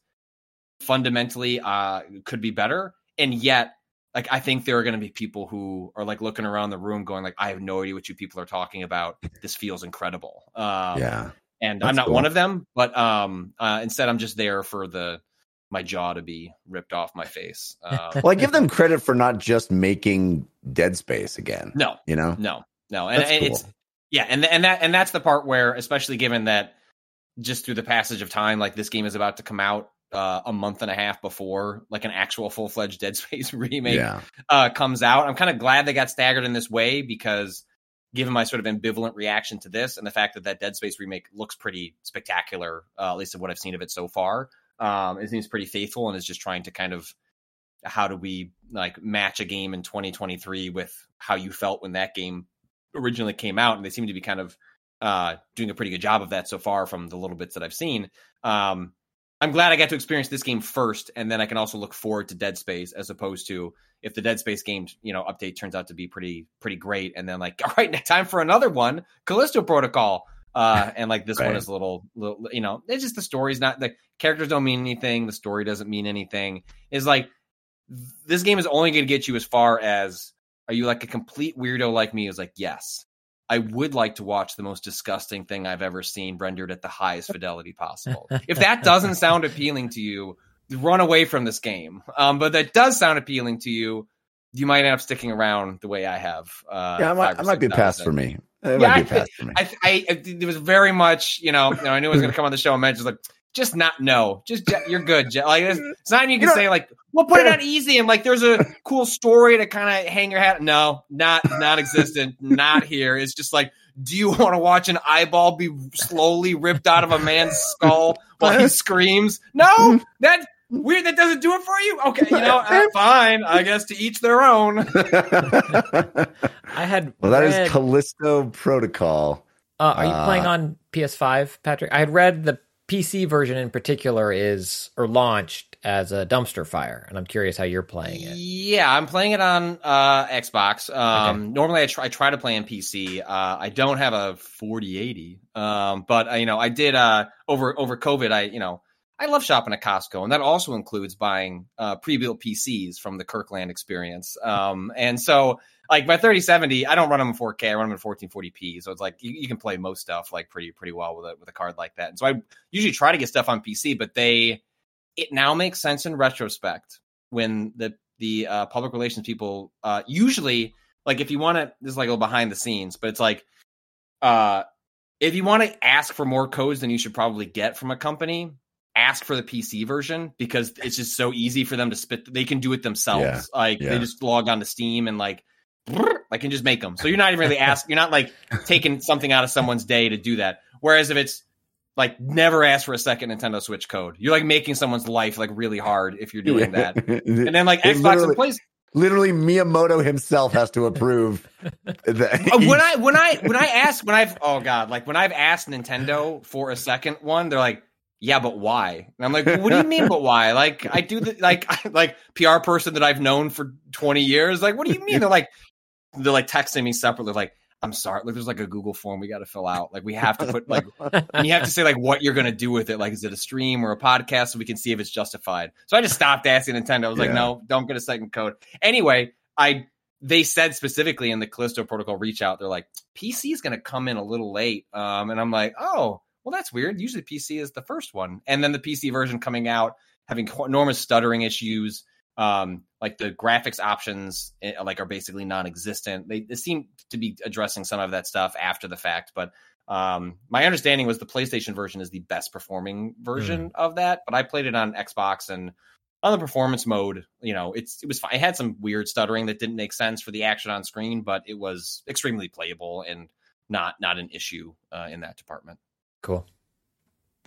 Well, you also have been playing uh, another game that I am very, very excited to hear what you think of. Uh, Marvel's Midnight Suns, which is a game I've been highly anticipating. And again, I was I was out of town all weekend and, and haven't had a chance to dive into this yet. But what do you think of it? Uh, if people thought they were getting Marvel XCOM, uh, the first thing you should do is like dismiss that notion. Like that that is not uh that is not this game at all. Um, in fact, the probably the most surprising thing about Midnight Suns is the amount of story that there is. Um, I, you know, when the game was announced, you know, you certainly got the sense that okay, like if you're going to tell a story in the Marvel universe, XCOM has a story, but it's mostly just like a loose series of connected events so that they could set up some cool scenarios for you to engage with the, as the player and that the actual storytelling that's occurring is the fact that you're two feet from an enemy and with a 99% chance of hitting and you miss. And like, that's a fun story you get to tell your friends. Um, and Midnight Suns is just way more, uh, you're spending 70% of your time wandering around like sort of like an Avengers Tower kind of equivalent out in this little fantasy woods and talking to any number of dozens of characters from the Marvel universe. Um, and then, you know, occasionally uh, engaging in sort of this uh, card based tactics game, which uh, Jake Solomon, the designer of the uh, kind of the principal designer of the last two XCOM games and was the creative director on this one. When I chatted with him a couple of weeks back, he, you know, had, had mentioned that Slay the Spire was the most direct inspiration for Midnight Suns. And so I think you can see a lot of Slay the Spire in Midnight Suns. Like the way Solomon kind of put it to us was uh, that they tried to, they did make uh, XCOM with Marvel characters, and they hated it uh, in the prototype phase. You know, they, Wow. they they they ran into some early issues, which was uh, and some of these make make sense when when explained as opposed to just sort of imagining. Well, of course, like just take XCOM and put in Captain America, and it'll be fine. And you know, one of the things they said it was like, well, okay, the characters can't die. That's not going Right. to work. And part of what makes XCOM work is anyone can die at any time. Um, and the soldiers are dispensable. They're just little, you know, army people that you've got you've got out, even as powerful as one of them might be. Um, uh, and then also, it's gonna feel weird if uh, Iron Man uh, like has a ninety eight percent chance of like hitting this Hydra sho- soldier and then just doesn't. So, all right, well, we got to get rid of that. Um, and they like pretty quickly got to a point where it just wasn't XCOM anymore. They'd taken out so many of the things that defined XCOM as a game, and while they were kind of like struggling around for well, what is this game going to be? Because when Marvel called us, the game that they approved us building was was Marvel XCOM. Now we have to make something else, and it's a game where you know when you get onto this sort of like the into, into the, battles themselves, you know you have a set of characters and you have cards, and you have like a broader you know, like pool that you're pulling from. But those cards are like pull or like rotating over. Like when you're using one of the cards, like a Captain Marvel, um, th- the cards in front of you are all from the three characters, but there's not equal distribution. They're just pulling from from the broader deck. And so what makes it kind of interesting is whereas XCOM, you can have such a very specific plan for what you're going to do turn to turn because things are pretty static. You know what the cooldowns are on these on these uh, special powers. You know what each individual soldier does and why you brought them. And here, between a combination of characters being required for story purposes or like the randomness of a deck, um, turn to turn is going to be a little more interesting because you're going to have to adapt based on what the cards gave you as opposed to what your actual plan was. And so I have quite enjoyed that part of it. I, I think the like the the card part of Midnight Suns is like really enjoyable and fun, but so much of your enjoyment of this game is going to come down to does the writing work for you? Does Hmm. do these interpretations of the characters work for you? Um and I, you know, I'm only seven or eight hours in in a game that is supposed to be like 60 ish hours long, like extremely long. Um, and I think the writing is is pretty good, but it's too early for me to necessarily say it's I want to spend 60 hours with these characters good, and I haven't spent enough time with the card layer to really know well how much depth is here. Like, is it is this uh you know is this also going to kind of pull its weight alongside everything else? So I think it's a really interesting swing for the studio. I'm glad they tried to do something pretty different um, as opposed to just jumping straight into XCOM 3. But um, I think you also see a lot of the growing pains of a studio that realizes they're going to have to do a bunch of storytelling um Mm, because that's not just something you just do. Now they, you know, they Right. staffed up for it, they hired people, but I think you see a lot of growing pains with this game, and then, um, you know, w- whether that clicks for you is going to depend on a lot of factors that may not necessarily directly appeal to people that just wanted another XCOM game, and maybe this time it had Iron Man in it. Is it um from what you played of the story like really dark? Like I, I find the key art for this game off-putting is overstating it, but a lot of Marvel key art is bright, heroic. Mhm. Uh, you're the champion, even for some of their darker comics or darker uh, uh, MCU properties. And the key art for this game is always very yellow and like reds and fire, foreboding. Like I, I know the general plot, or at least what they've shared in the trailers, but I'm curious in gameplay, is it like heavy? Is it like is it No. Riverdale Marvel No. or is it like the It's Shining closer to- yeah. Marvel? No, it's it's it's it's very kind of tongue in cheek. I mean, it's it's it's not. I don't think it's.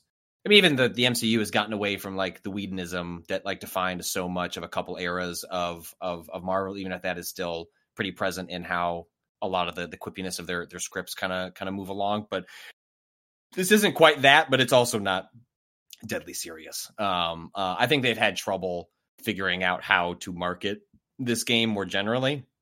I think I think you're picking up on on that sort of confusion on how to convey what is this game, what is the version of these characters. I mean, I think it's this is actually something that will be interesting going forward, as it is clear that Marvel is moving in a direction where they want to have two to three major games coming out alongside all of the television shows and the films. Is how do these video games navigate the fact that there is a despite the long history of comics, the popular in cultural interpretation of these characters is what the MCU has established. Hmm. And then what do they what do they do with these characters and people's expectations for what they are or aren't?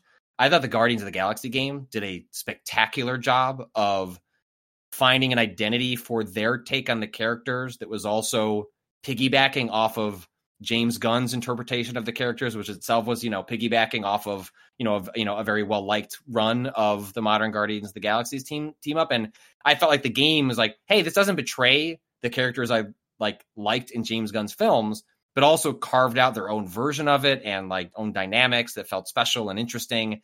Um, and this is a little bit different because it's it seems like it's purposely kind of running away from the movies, uh, both in terms of the like the characters it's portraying, right? Like Blade is one of the first main Yeah. characters. Um, like it is just as a you know there are lots of like I, I don't I don't have a huge like most of my comic understanding comes from watching the MCU and then looking up Wikipedia pages after I've watched the film and then reading some comic runs.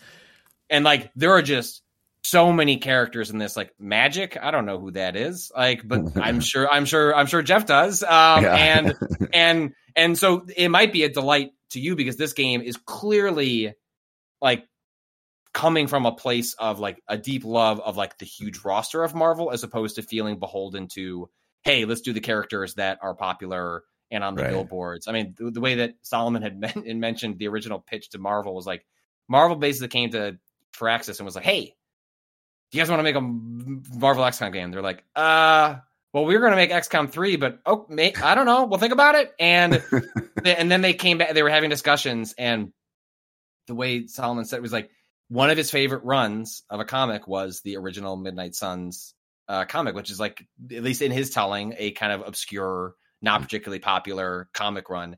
And he brought it back to Marvel. Was like, hey, we want to adapt Midnight Suns, and there was like a like a lull in the call for someone like spoke. I was like, what?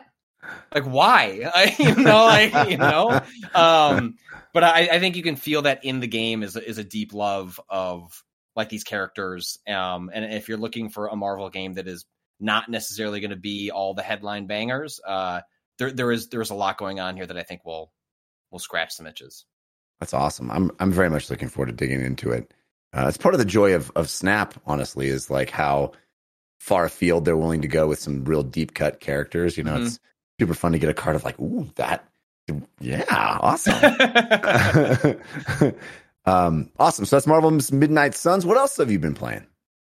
Uh, I, I very briefly, I'm, I'm kind of you know it's game of the year time, and uh, so you know I always like putting together a, a list at the end of the year and kind of reflecting on the year that was, and so Um, one of the games I'm like trying to. I basically put a pause on like God of War Ragnarok. I was like, I'll get back to you. I wanted to finish you, but like I'm only halfway through. Put a pause on Callisto Protocols. Like, I'll get back to you when I'm on holiday break.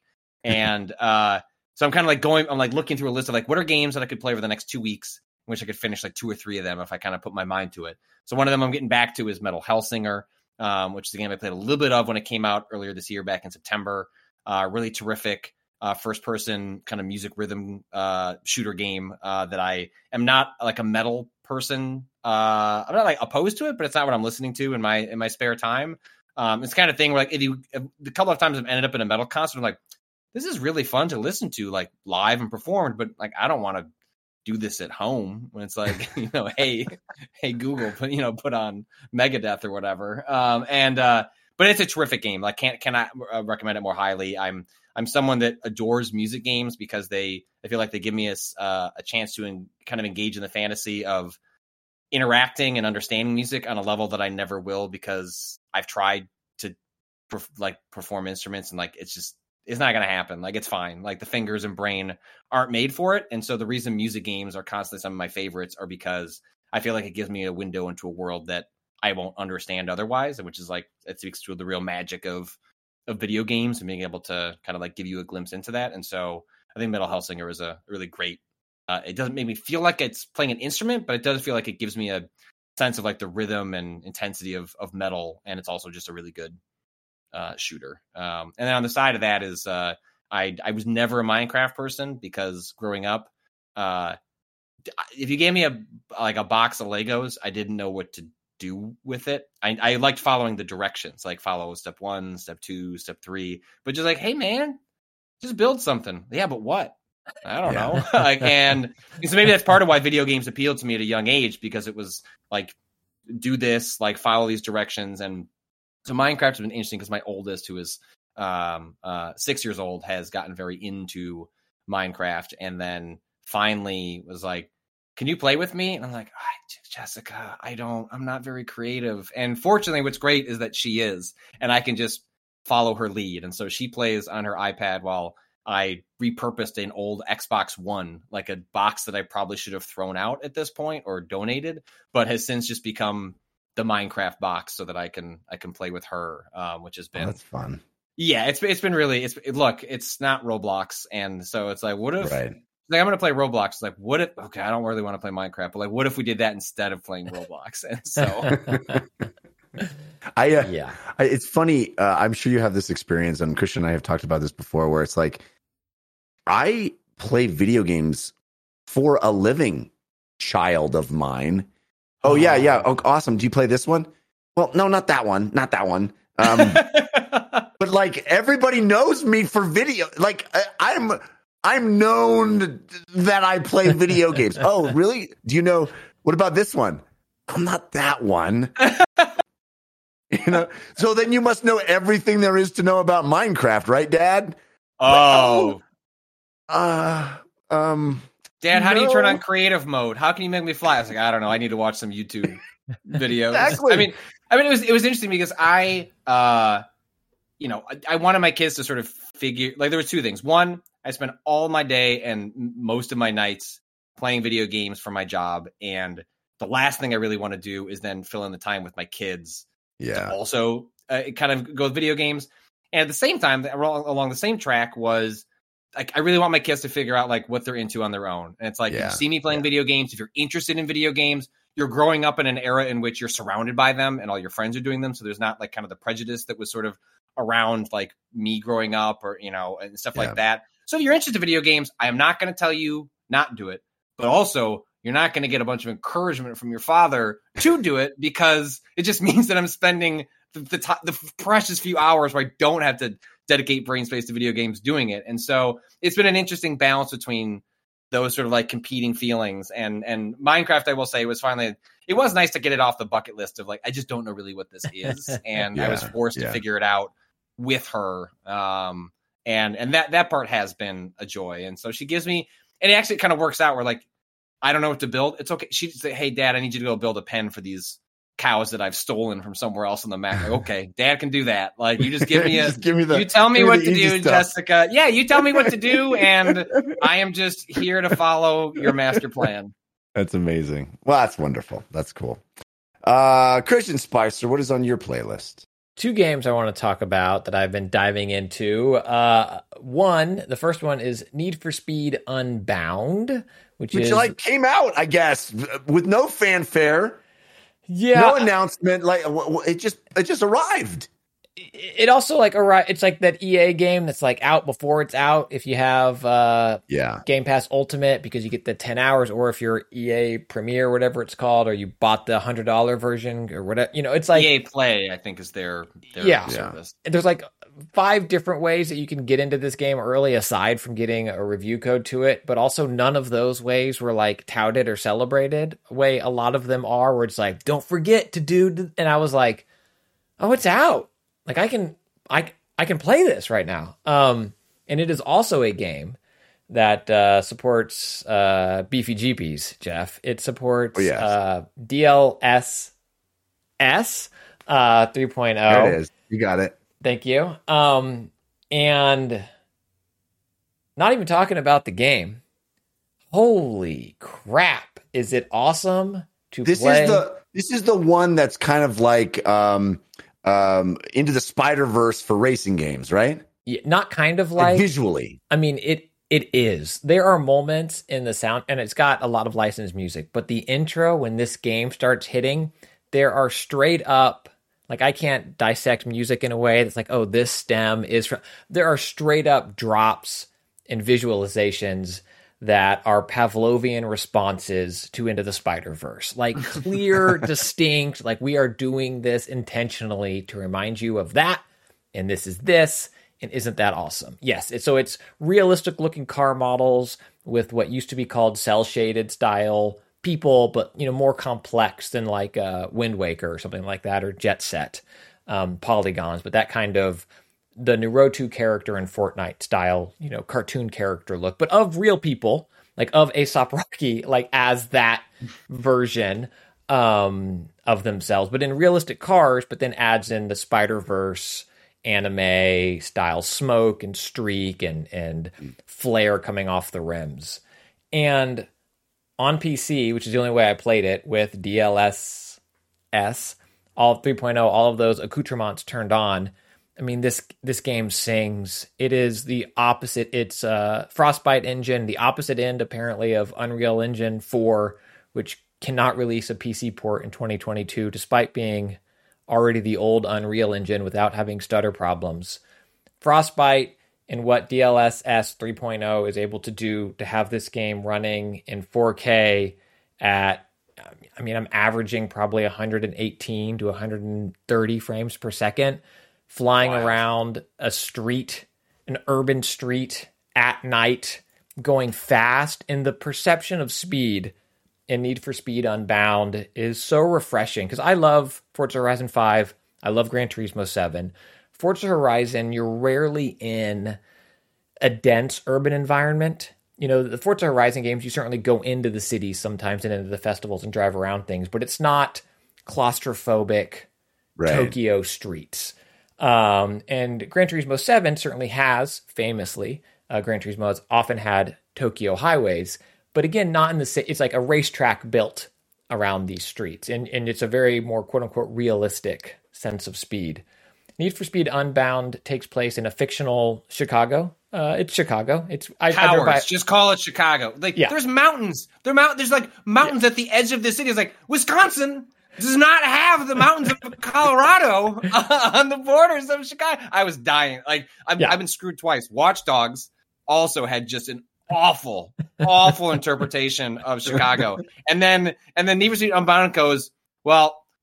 We're just we're just not brave enough to do it. We're gonna call it uh Lake. What is it? It's Lake Sky uh, Lake or sky, some something Lakeside forget. Skyline. I forget. It's it's Chicago. It's so Chicago. yeah. Like I saw you waving out of your house. Like it's so. I mean, it does. Ha- it has like if you've seen The Dark Knight, you know, Yeah. like the way the uh, you know that that they shot that to uh, portray Gotham uh, City, and and so like the the way those trains kind of go over, they have those same train tracks. It's called the L in Chicago. So Yes, and it, it is a very aside from not being called Chicago, uh, it is a very cool map to drive around in, and uh, so it's refreshing to play a driving game that has this sense of speed around an urban environment because Gotham Knights is the other game that has driving at night in an urban environment, and the sense of aside from the, the host of problems that Gotham Knights has, this the sense of speed of driving around that city.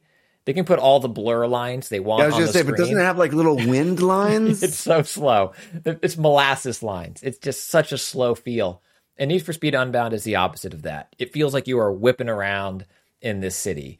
And as the gameplay itself, it's kind of a mix of I, I would maybe say heat and hot for hot pursuit. Like there's been so many Need for Speeds that it's you know, it's not Need for Speed Run. You know, it's definitely not that pedigree. It is in the pedigree of so you know what I've played. I'm still within my 10 hour trial, so you know whatever hours I am, six hours, whatever I am into it.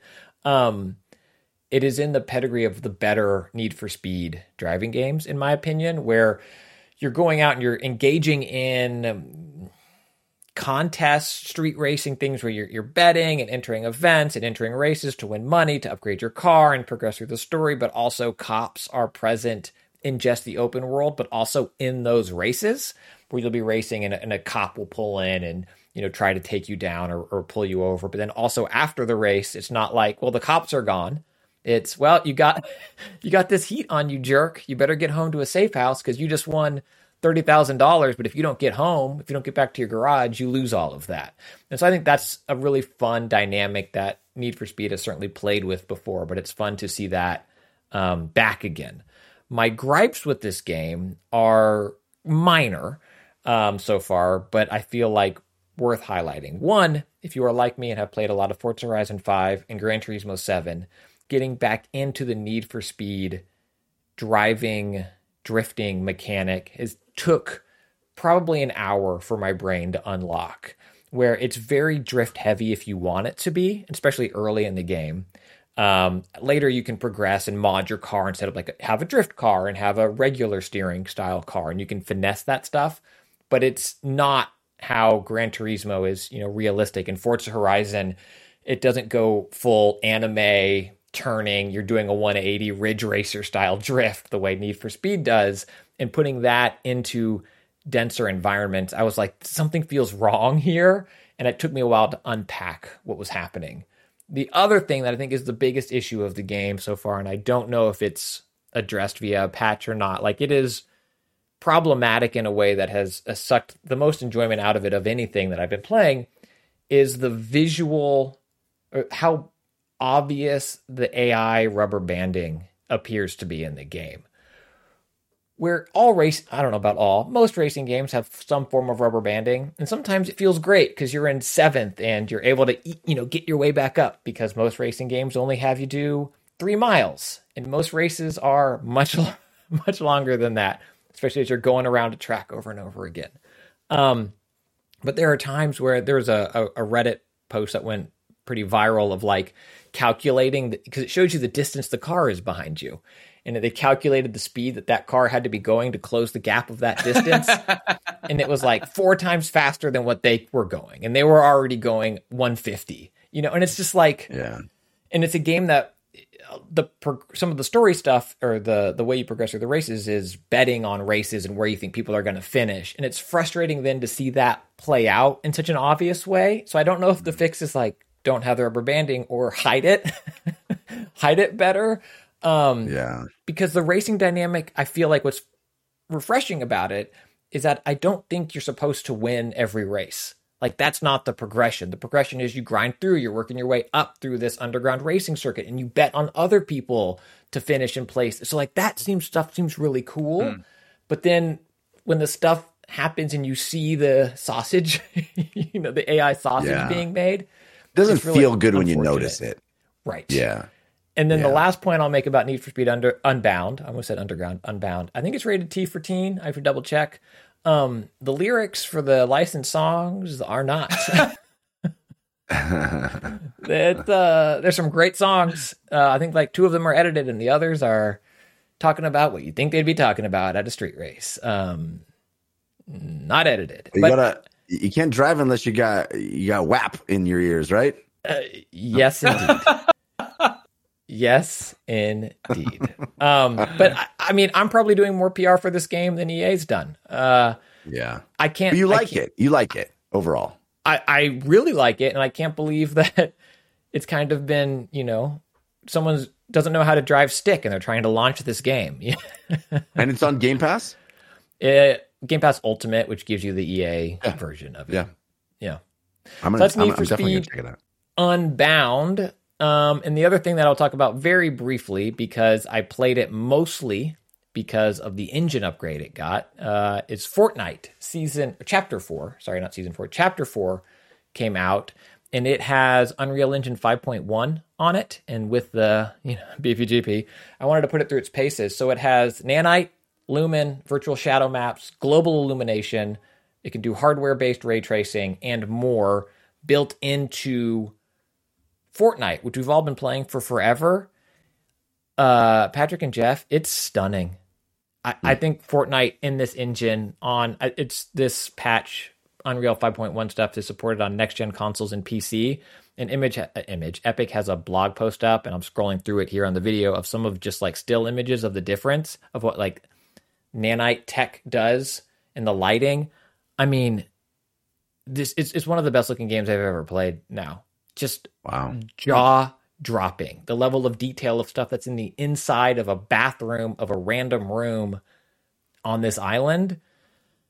I mean, I've always thought the art style was dynamic and, and could capture any IP, but I, I want a third person action game built, you know, with I think that's what they started with. I know that was a PVE game. I want, I want, I want this. Like I play as Aloy a lot in Fortnite, and I, I just want the Horizon game built in this engine.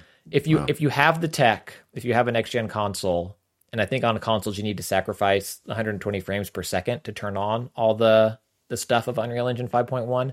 But if you're able to do it, do it. And they got my money because they put RoboCop back in the shop and uh, RoboCop is such a great skin for ray tracing. So I immediately bought RoboCop, who I resisted last time, despite friends being like, "RoboCop's in the." Sh-. I'm like, "No, no, no! I'm not playing that much. I don't need to buy RoboCop." They put RoboCop in the shop, and I just went to a faraway place in the island, and there's a new hammer that emits light, and I was like, "Ooh!" They're doing a little photo shoot. I think, Christian, I think I speak for Epic when I say thank you for your cooperation. Oh yes, yes, indeed. RoboCop reference. Um, awesome, awesome. So that is uh, Fortnite Chapter Four with that new engine and Need for Speed Unbound. Uh, I am going to use my time, my allotted time, to do something we haven't done in a while, which is do a little tabletop time.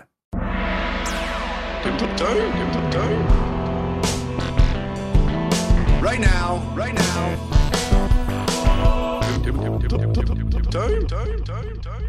All right. So, as I've mentioned num- numerous times this episode, I went away this weekend. Uh, I spent four days in Palm Springs with my buds. It was uh, it was uh, Alex and Dan from the Totally Rad Show and, and a couple other friends, like my old board gaming group. And literally, I hadn't seen them since before. We all hadn't been in the same place at the same time since before COVID. And literally, all we did, we had this amazing pad that we got to stay in. We never left it. We didn't do anything. we didn't walk. My wife called at one point. She's like, Are you, "Have you guys gone on any hikes?" No hikes. We didn't do hikes. We played board games. We sat in a we sat in one room around a kitchen table and we played board games all weekend. And I want to tell you, it was glorious. It was glorious. Uh, the game that dominated most of our time, ladies and gentlemen, uh, is one of the best tabletop experiences. Nay, one of the best gaming experiences I've ever had. It was Betrayal Legacy. Uh, Patrick, I'm curious if you have any experience with Betrayal at House on the Hill, the board game. Do you know of no? I've heard, I've heard of them. I have a lot of friends that are deep into board games, but that is uh that is like what like much like Minecraft. I was like, if you know what, I don't need to play more video games with my daughter, but if she wants to get like really into board games, so I could understand the kinds of things a lot of my friends spend so much time with and have so much uh so many good things to say. Uh I've I've heard of it, but not of it engaged with it myself. Well, I, I asked because it is it is a horror game, right? It is the, Uh-huh. it, is a, it is a haunted house horror game. It, Uh, it and- comes and- up every time that when on Waypoint when we've done board game stuff, people are I have are always always pushing it, but I always defer to our board game connoisseurs, and I think at Yeah. some point I just need to I need to take the reins and be like, no, we're gonna do one of these one of these spooky ones one of these days. I think you would enjoy it. I, the, the original Betrayal at House on the Hill is a very excellent game. The idea is that you are exploring this this house, this this scary house on the hill, and uh, laying tiles down to figure out the layout of the house. And you have different floors that you can go to, and that's one phase of the game. And then at a certain point, something happens, and one of the players becomes a traitor, and then it is you know all the players against that player and uh, the dynamics completely change and some horrible thing has happened. It's really fun. It's a great game.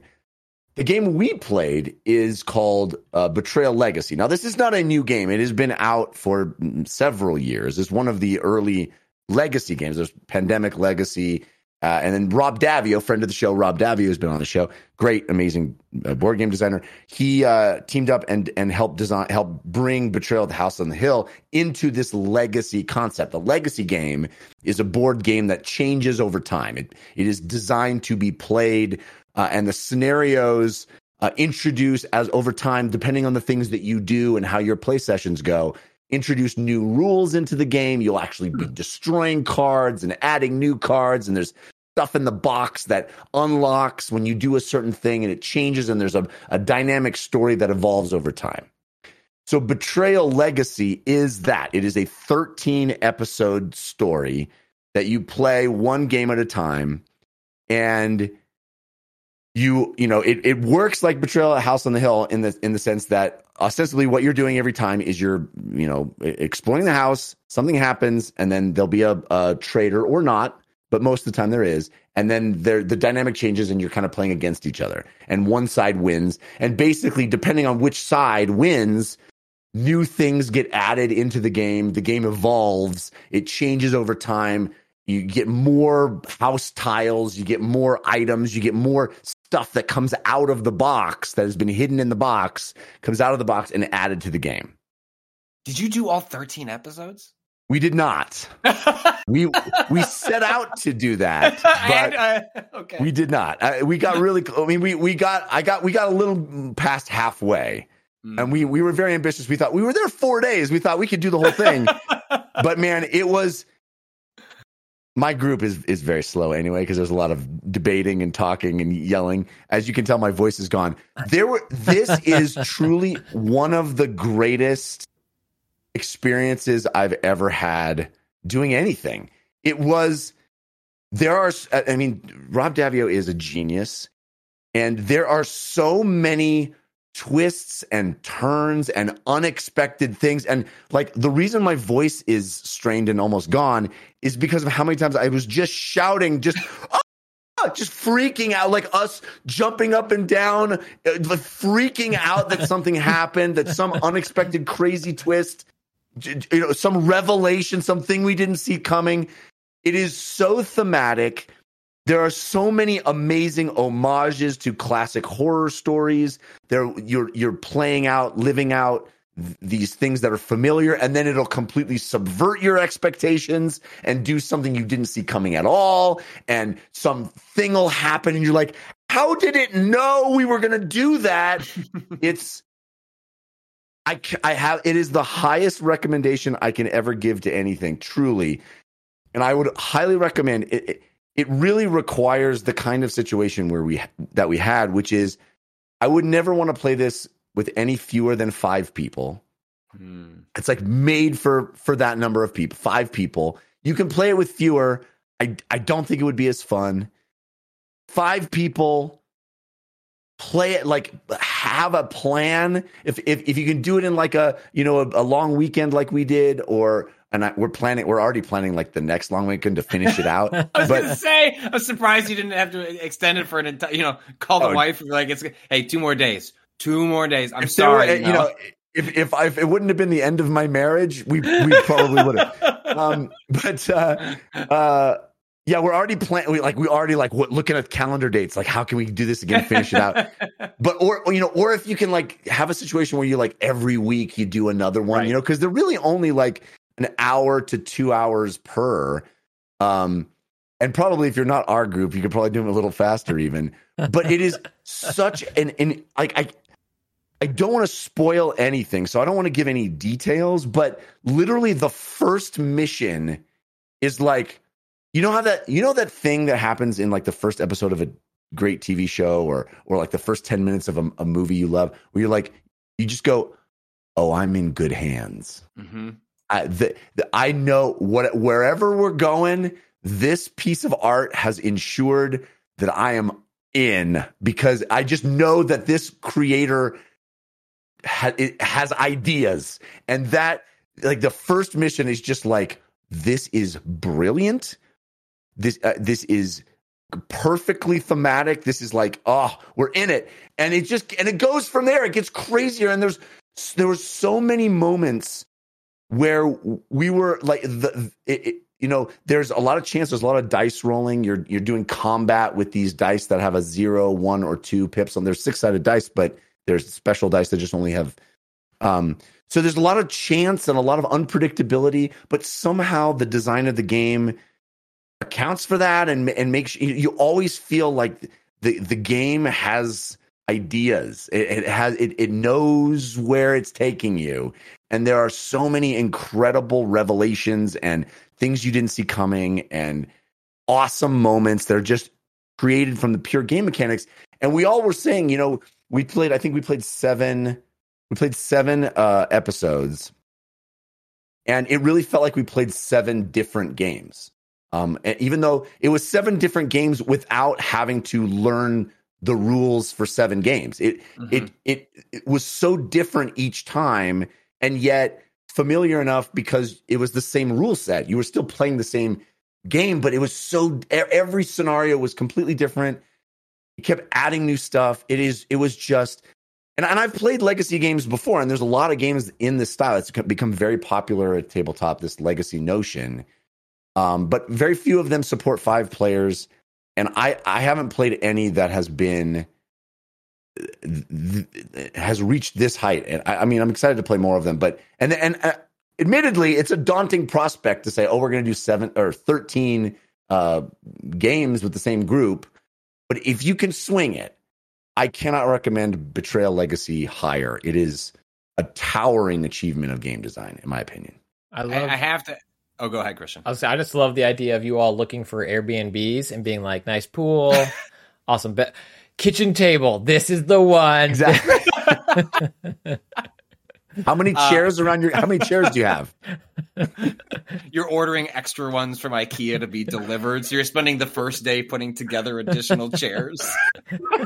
We were lit- we literally had conversations of like, hey, do you guys want to go out to dinner, or like if we stayed in, if we ordered in, we could get one Wow. more game out. You know, it was that. It was that.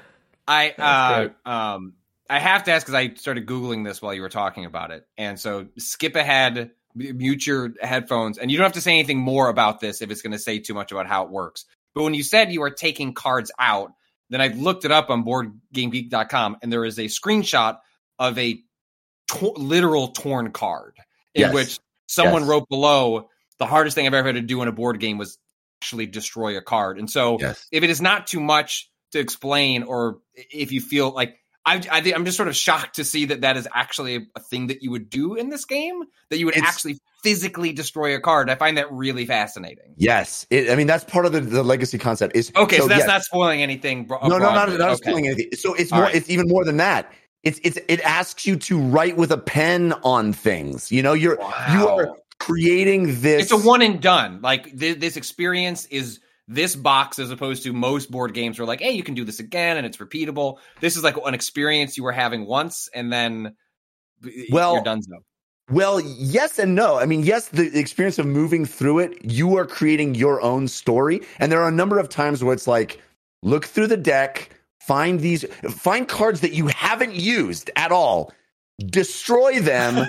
they are not part of your story. Like, whatever happened, the like chain of events, you didn't do this, tear it up. They're not part of your story. And it's like, oh, that's so hard. It's so hard. But the the the yes and no part is that it is designed to be a, a, a regular board game at the end that you can pull out and, and just play one session of. Same with Pandemic Legacy. Pandemic Legacy, literally, like people would on Board Game Geek would would post pictures of their final board and show how different their final board was from everybody else's. But it ends up being like a board that you can play Pandemic on if you want. It's just your board that has weird things that. Oh, so that's just the over legacy part of it. Is like this is the singular one-off sort Yes. of campaign, and then you end up with a okay. That is Yes. that's a But- really fascinating concept. It's so cool, man. And and yeah, it's really hard to destroy something, especially when it's like "Oh, we didn't even read it, we don't even know what's on it, or you know, or like take a pen. There are there are cards where it's like every time you you you encounter this card,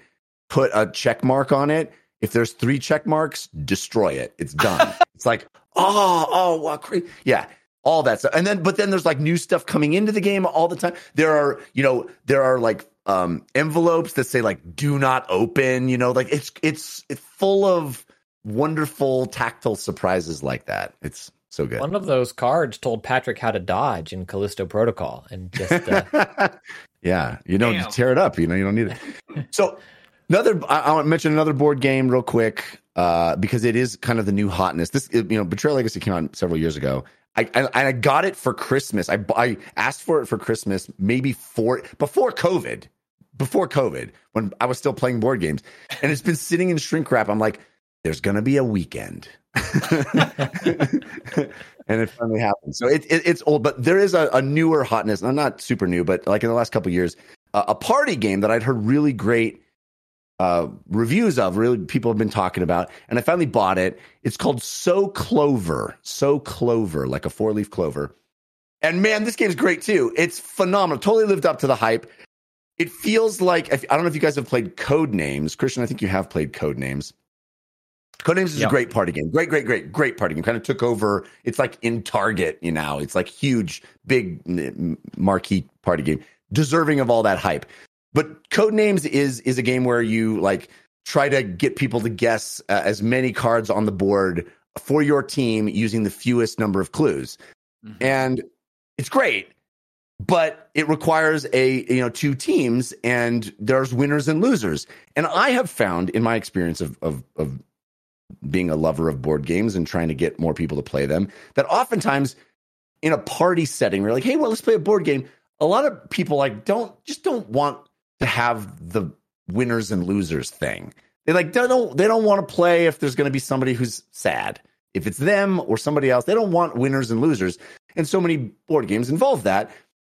So so clover fills this perfect gap because it is that rarest of things a cooperative party game. Here's how it works.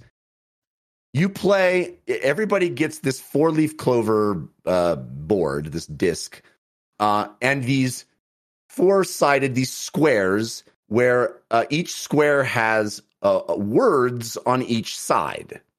And you put the four squares of four words on your four leaf clover in a little grid pattern. So you have sides of each of the four leaf clovers that has two words. Does that make sense? Is that can you see that in your head? mhm. So you've got these two disparate words that oftentimes don't have anything to do with each other. And your job is to write a word with a little pen that's included. You write a clue to get people to co- constitute your board. Your board is made up of those squares in a very specific pattern, matching those words on each side.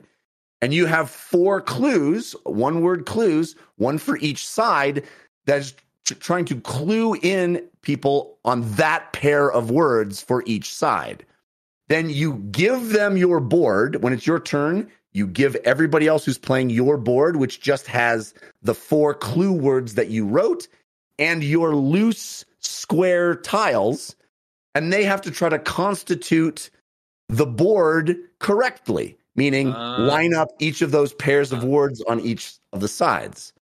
So it becomes this puzzle of like mind melding like what what were they thinking and it is so much fun. It is such a delight. It is a delight both when you are playing in that you're trying to figure out how, which word ooh that ooh does does metal mean knife and song?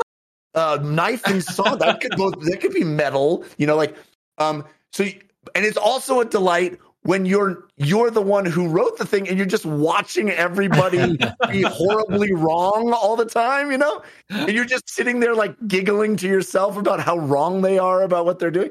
It is so much fun. We had such a blast playing that. Uh, so that's so clover and Betrayal Legacy, two board games I could not recommend higher. I'm gonna buy. I'm at least gonna buy this. I don't know when I would do Betrayal Legacy, but I do know plenty of times that I would do So Clover. So I, I am definitely gonna pick this one. I mean, it, it's a great one if you're looking for something for the holidays. You're getting together with family. It's right. That's what I'm thinking. Yes. Yeah, so so good, and I think it's like twenty bucks. It's it's a real small box, inexpensive, easy. You people get it right away. It's it's really really fun. Uh, Christian, did you want to bring up your board game? We can talk about. It's been on there for a while, Jeff. Uh, I know we haven't done, we, talk haven't done the No. the tabletop time. We can we can table it. Uh, we can table it for another. I will say what I will say. I won't talk about the game that I have on here. Uh, the code names party game board game sucks. It Oh, the board game Uh, not code names. Not code names. Sorry, Wordle. Wordle. My God, Oh, it's Wordle. I was like, Codenames I had is Codenames in it. awesome. Codenames is awesome. Wordle. The Wordle. oh, Party you tried game? it? Not good.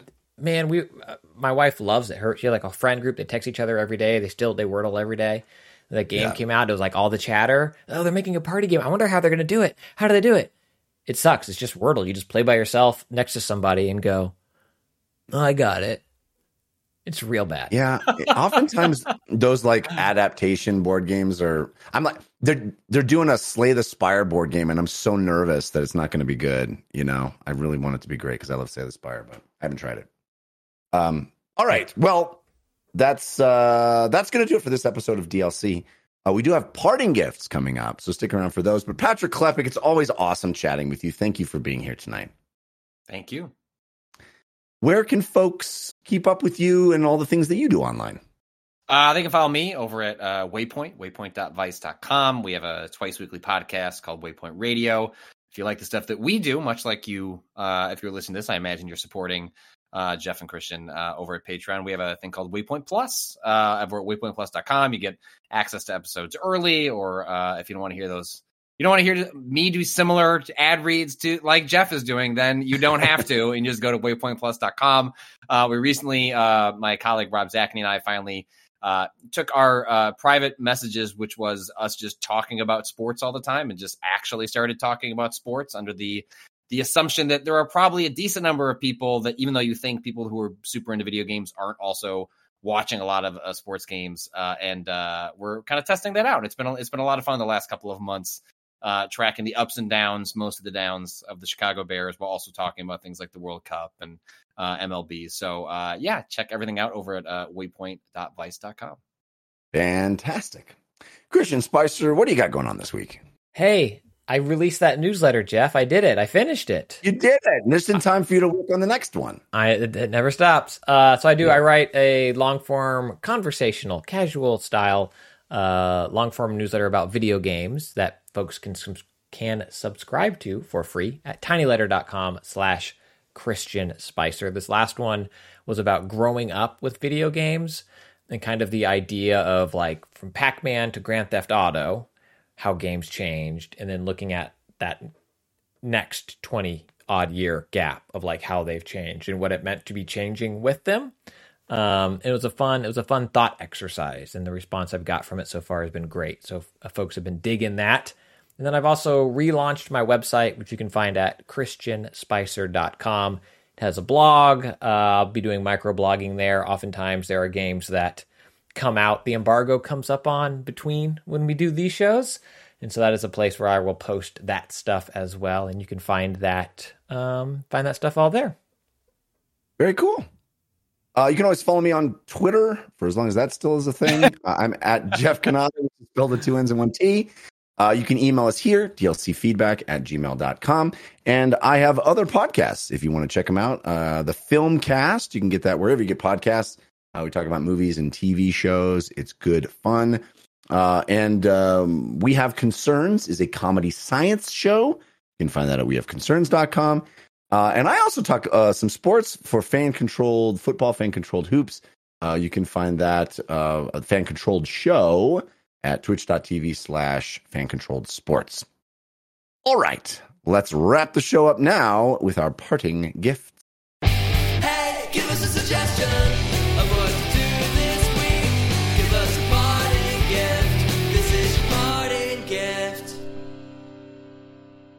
Patrick, do you have a suggestion to help people get through their week? I do. Um, you know, uh, d- there was a period in my life where uh, my wife and I would watch 31 horror films during the month of October. That doesn't exist. We now try and get through five or six over the course of the month. Uh, one that we didn't get to in October, but I, I cannot recommend highly enough as we've done some cleanup. Um, I believe this one is on Shudder. It's called Deadstream. Uh, Deadstream is a uh, movie about a canceled YouTuber who uh, is a part of sort of like the uh what would you call it? Like kind of stunt culture on Mhm. youtube where like the ever escalating do something uh, you know uh, in public Yeah. in, an, in an escalating fashion. I won't spoil what this person does. It is something particularly egregious. Um and they go through the whole apology video and then a stunt to kind of get back in people's good graces after a while. It does a a really excellent job of satirizing like that like now very common cultural trope uh, that we are all pretty familiar with, even if you're not spending a lot of time watching channels uh, like that.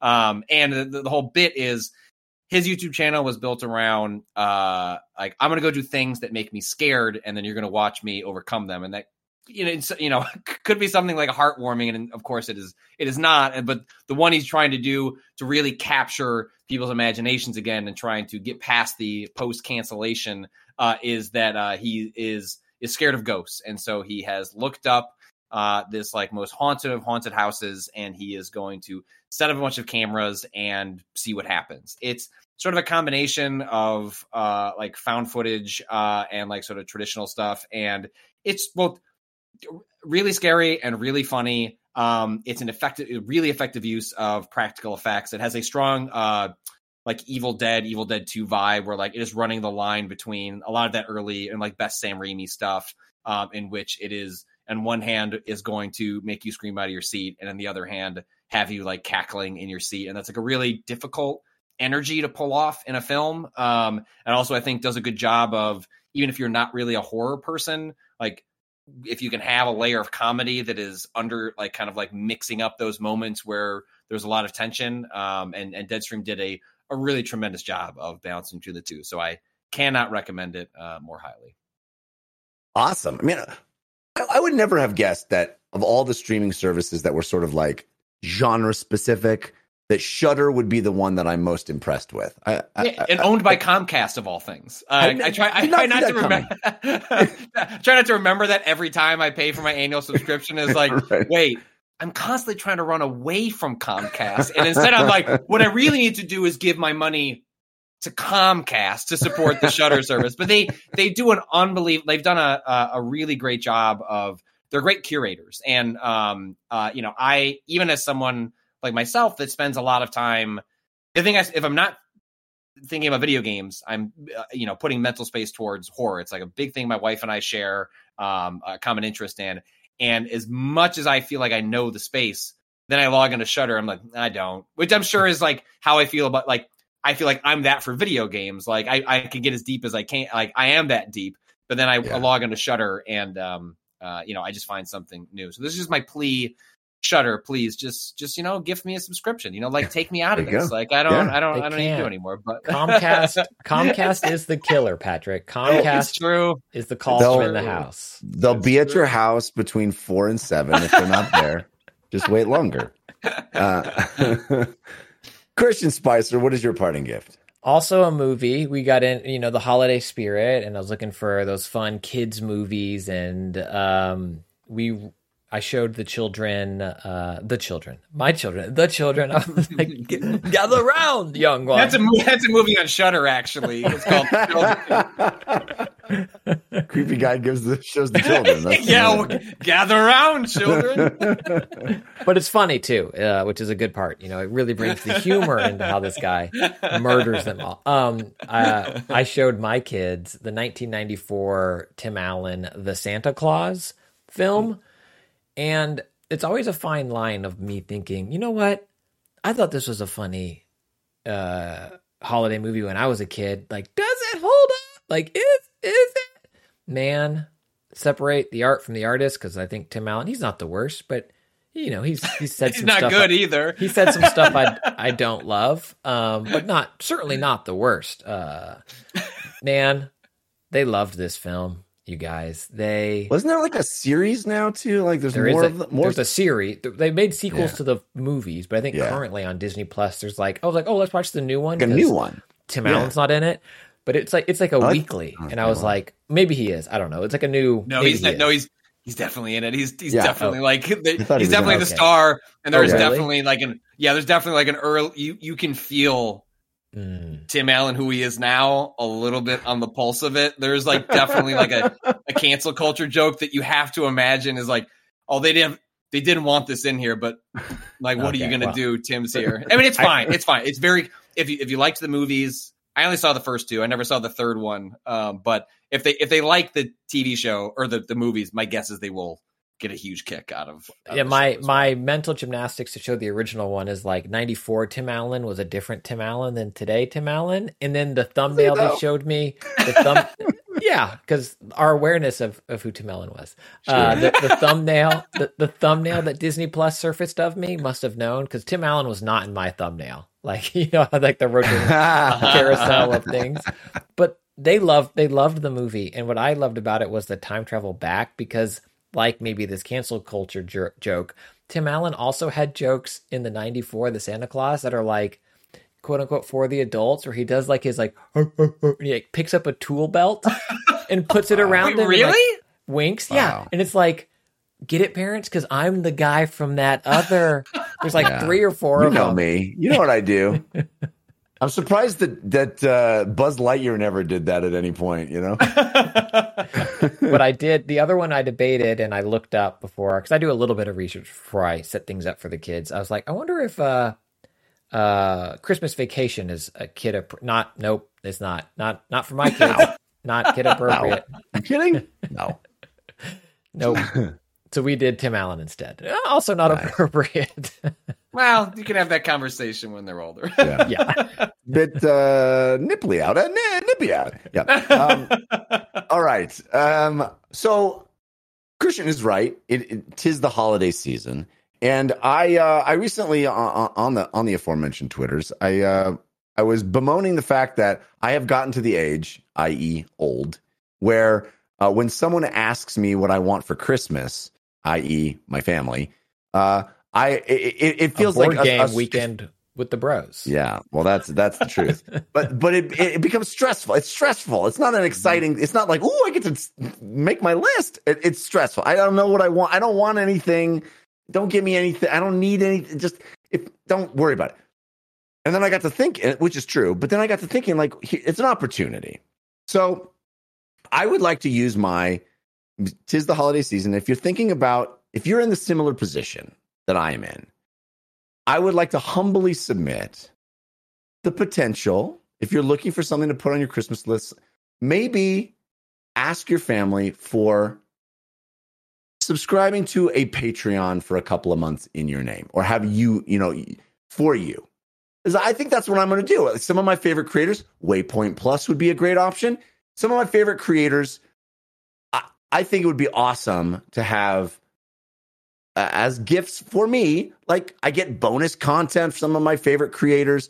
So if you are looking for a, a gift to ask your parent or ask your family for, uh, why not? Eh, You know, DLC would be great. Waypoint Plus would be great. But I'm sure there's a number of creators that all have Patreons that maybe you don't get yourself to Patreon to actually support. But you could ask for that as a gift for Christmas have a couple of months uh, of, of bonus content. I think that would be a wonderful way to support us, to support any other creators that you uh, you like, and maybe uh, take some of that stress away of, of not knowing what to ask for for Christmas or the holidays. That's my parting gift. We also got a listener suggested parting gift. This uh, was sent to us at dlcfeedback at gmail.com. This comes from Adam S. from Charlotte, North Carolina. Adam talking about something that uh, I've been meaning to try. Haven't gotten around to it yet. Adam, Adam says, uh, Hey, uh, this may already be in your playlist, Jeff, but I have to spend some time raving about Half-Life Alyx Levitation, the new four to six hour campaign comprised of community created workshop levels by Modder FMP1. Steam workshop page is where you get it. Uh, this campaign should be an officially released expansion by Valve. I can't believe it isn't. It's just that good. The level design, challenging combat, fantastic voice acting, top to bottom. This is everything I would want in a direct sequel to Half-Life Alyx. I'm not sure who voices Alyx and Russell in Levitation, but somehow FMP1 got actors that sound exactly like the actors that did the original voices. Even Levitation's G Man sounds just like Mike Shapiro, Half Life's original G Man. If anyone else is like me and built a beastly PC, then plunked down a cool grand for a Valve Index just to play Half-Life Alyx, playing it several times and and or played it several times and have been chomping at the bit for a sequel, Levitation is an absolute must play.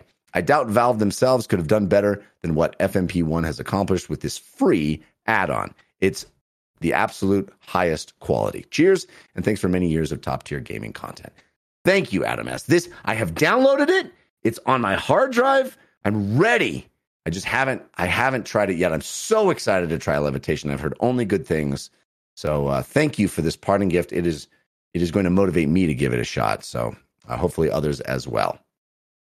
If you would like your parting gift right on our show, send it to us. DLCfeedback at gmail.com is where you do that. All right, that's going to do it for this episode of DLC. Thanks again to Patrick Klepek and Christian Spicer for hanging out with me. Thanks to our musical contributors, Patrick L., Sean Madigan, and Zero Star, for those bumpers that we all heard during the recording of this show. and thanks to our theme song composers, White Cube, which is Jason Sherry and T. Ryan Arnold. Thanks to our patrons for making this show possible, specifically our top tier patrons, our hype train patrons, gets the, get their names read out at the end of every episode. And Christian is going to do that right now. It's the holiday season, and it's time to thank uh, the hype train up patrons like a Scott, a Lambert, and a Shuriken, and a comedian, Aaron Trahan, and a Curtis, um, a Louisville with Relentless Rex, and a Michael S., and a Kyle Starr, and a Riley Knox and a Rob Ricksman. I cannot keep that going. You, no one, yeah. Hank Patton, Cheesy Bob, Victor Venezuela with the Matt Bradley. I'm just going to get into it sometimes. Jeff Luxack, Mitchell Ness, Jimmy Radcliffe, Scott Hughes, Jenny, and Nick.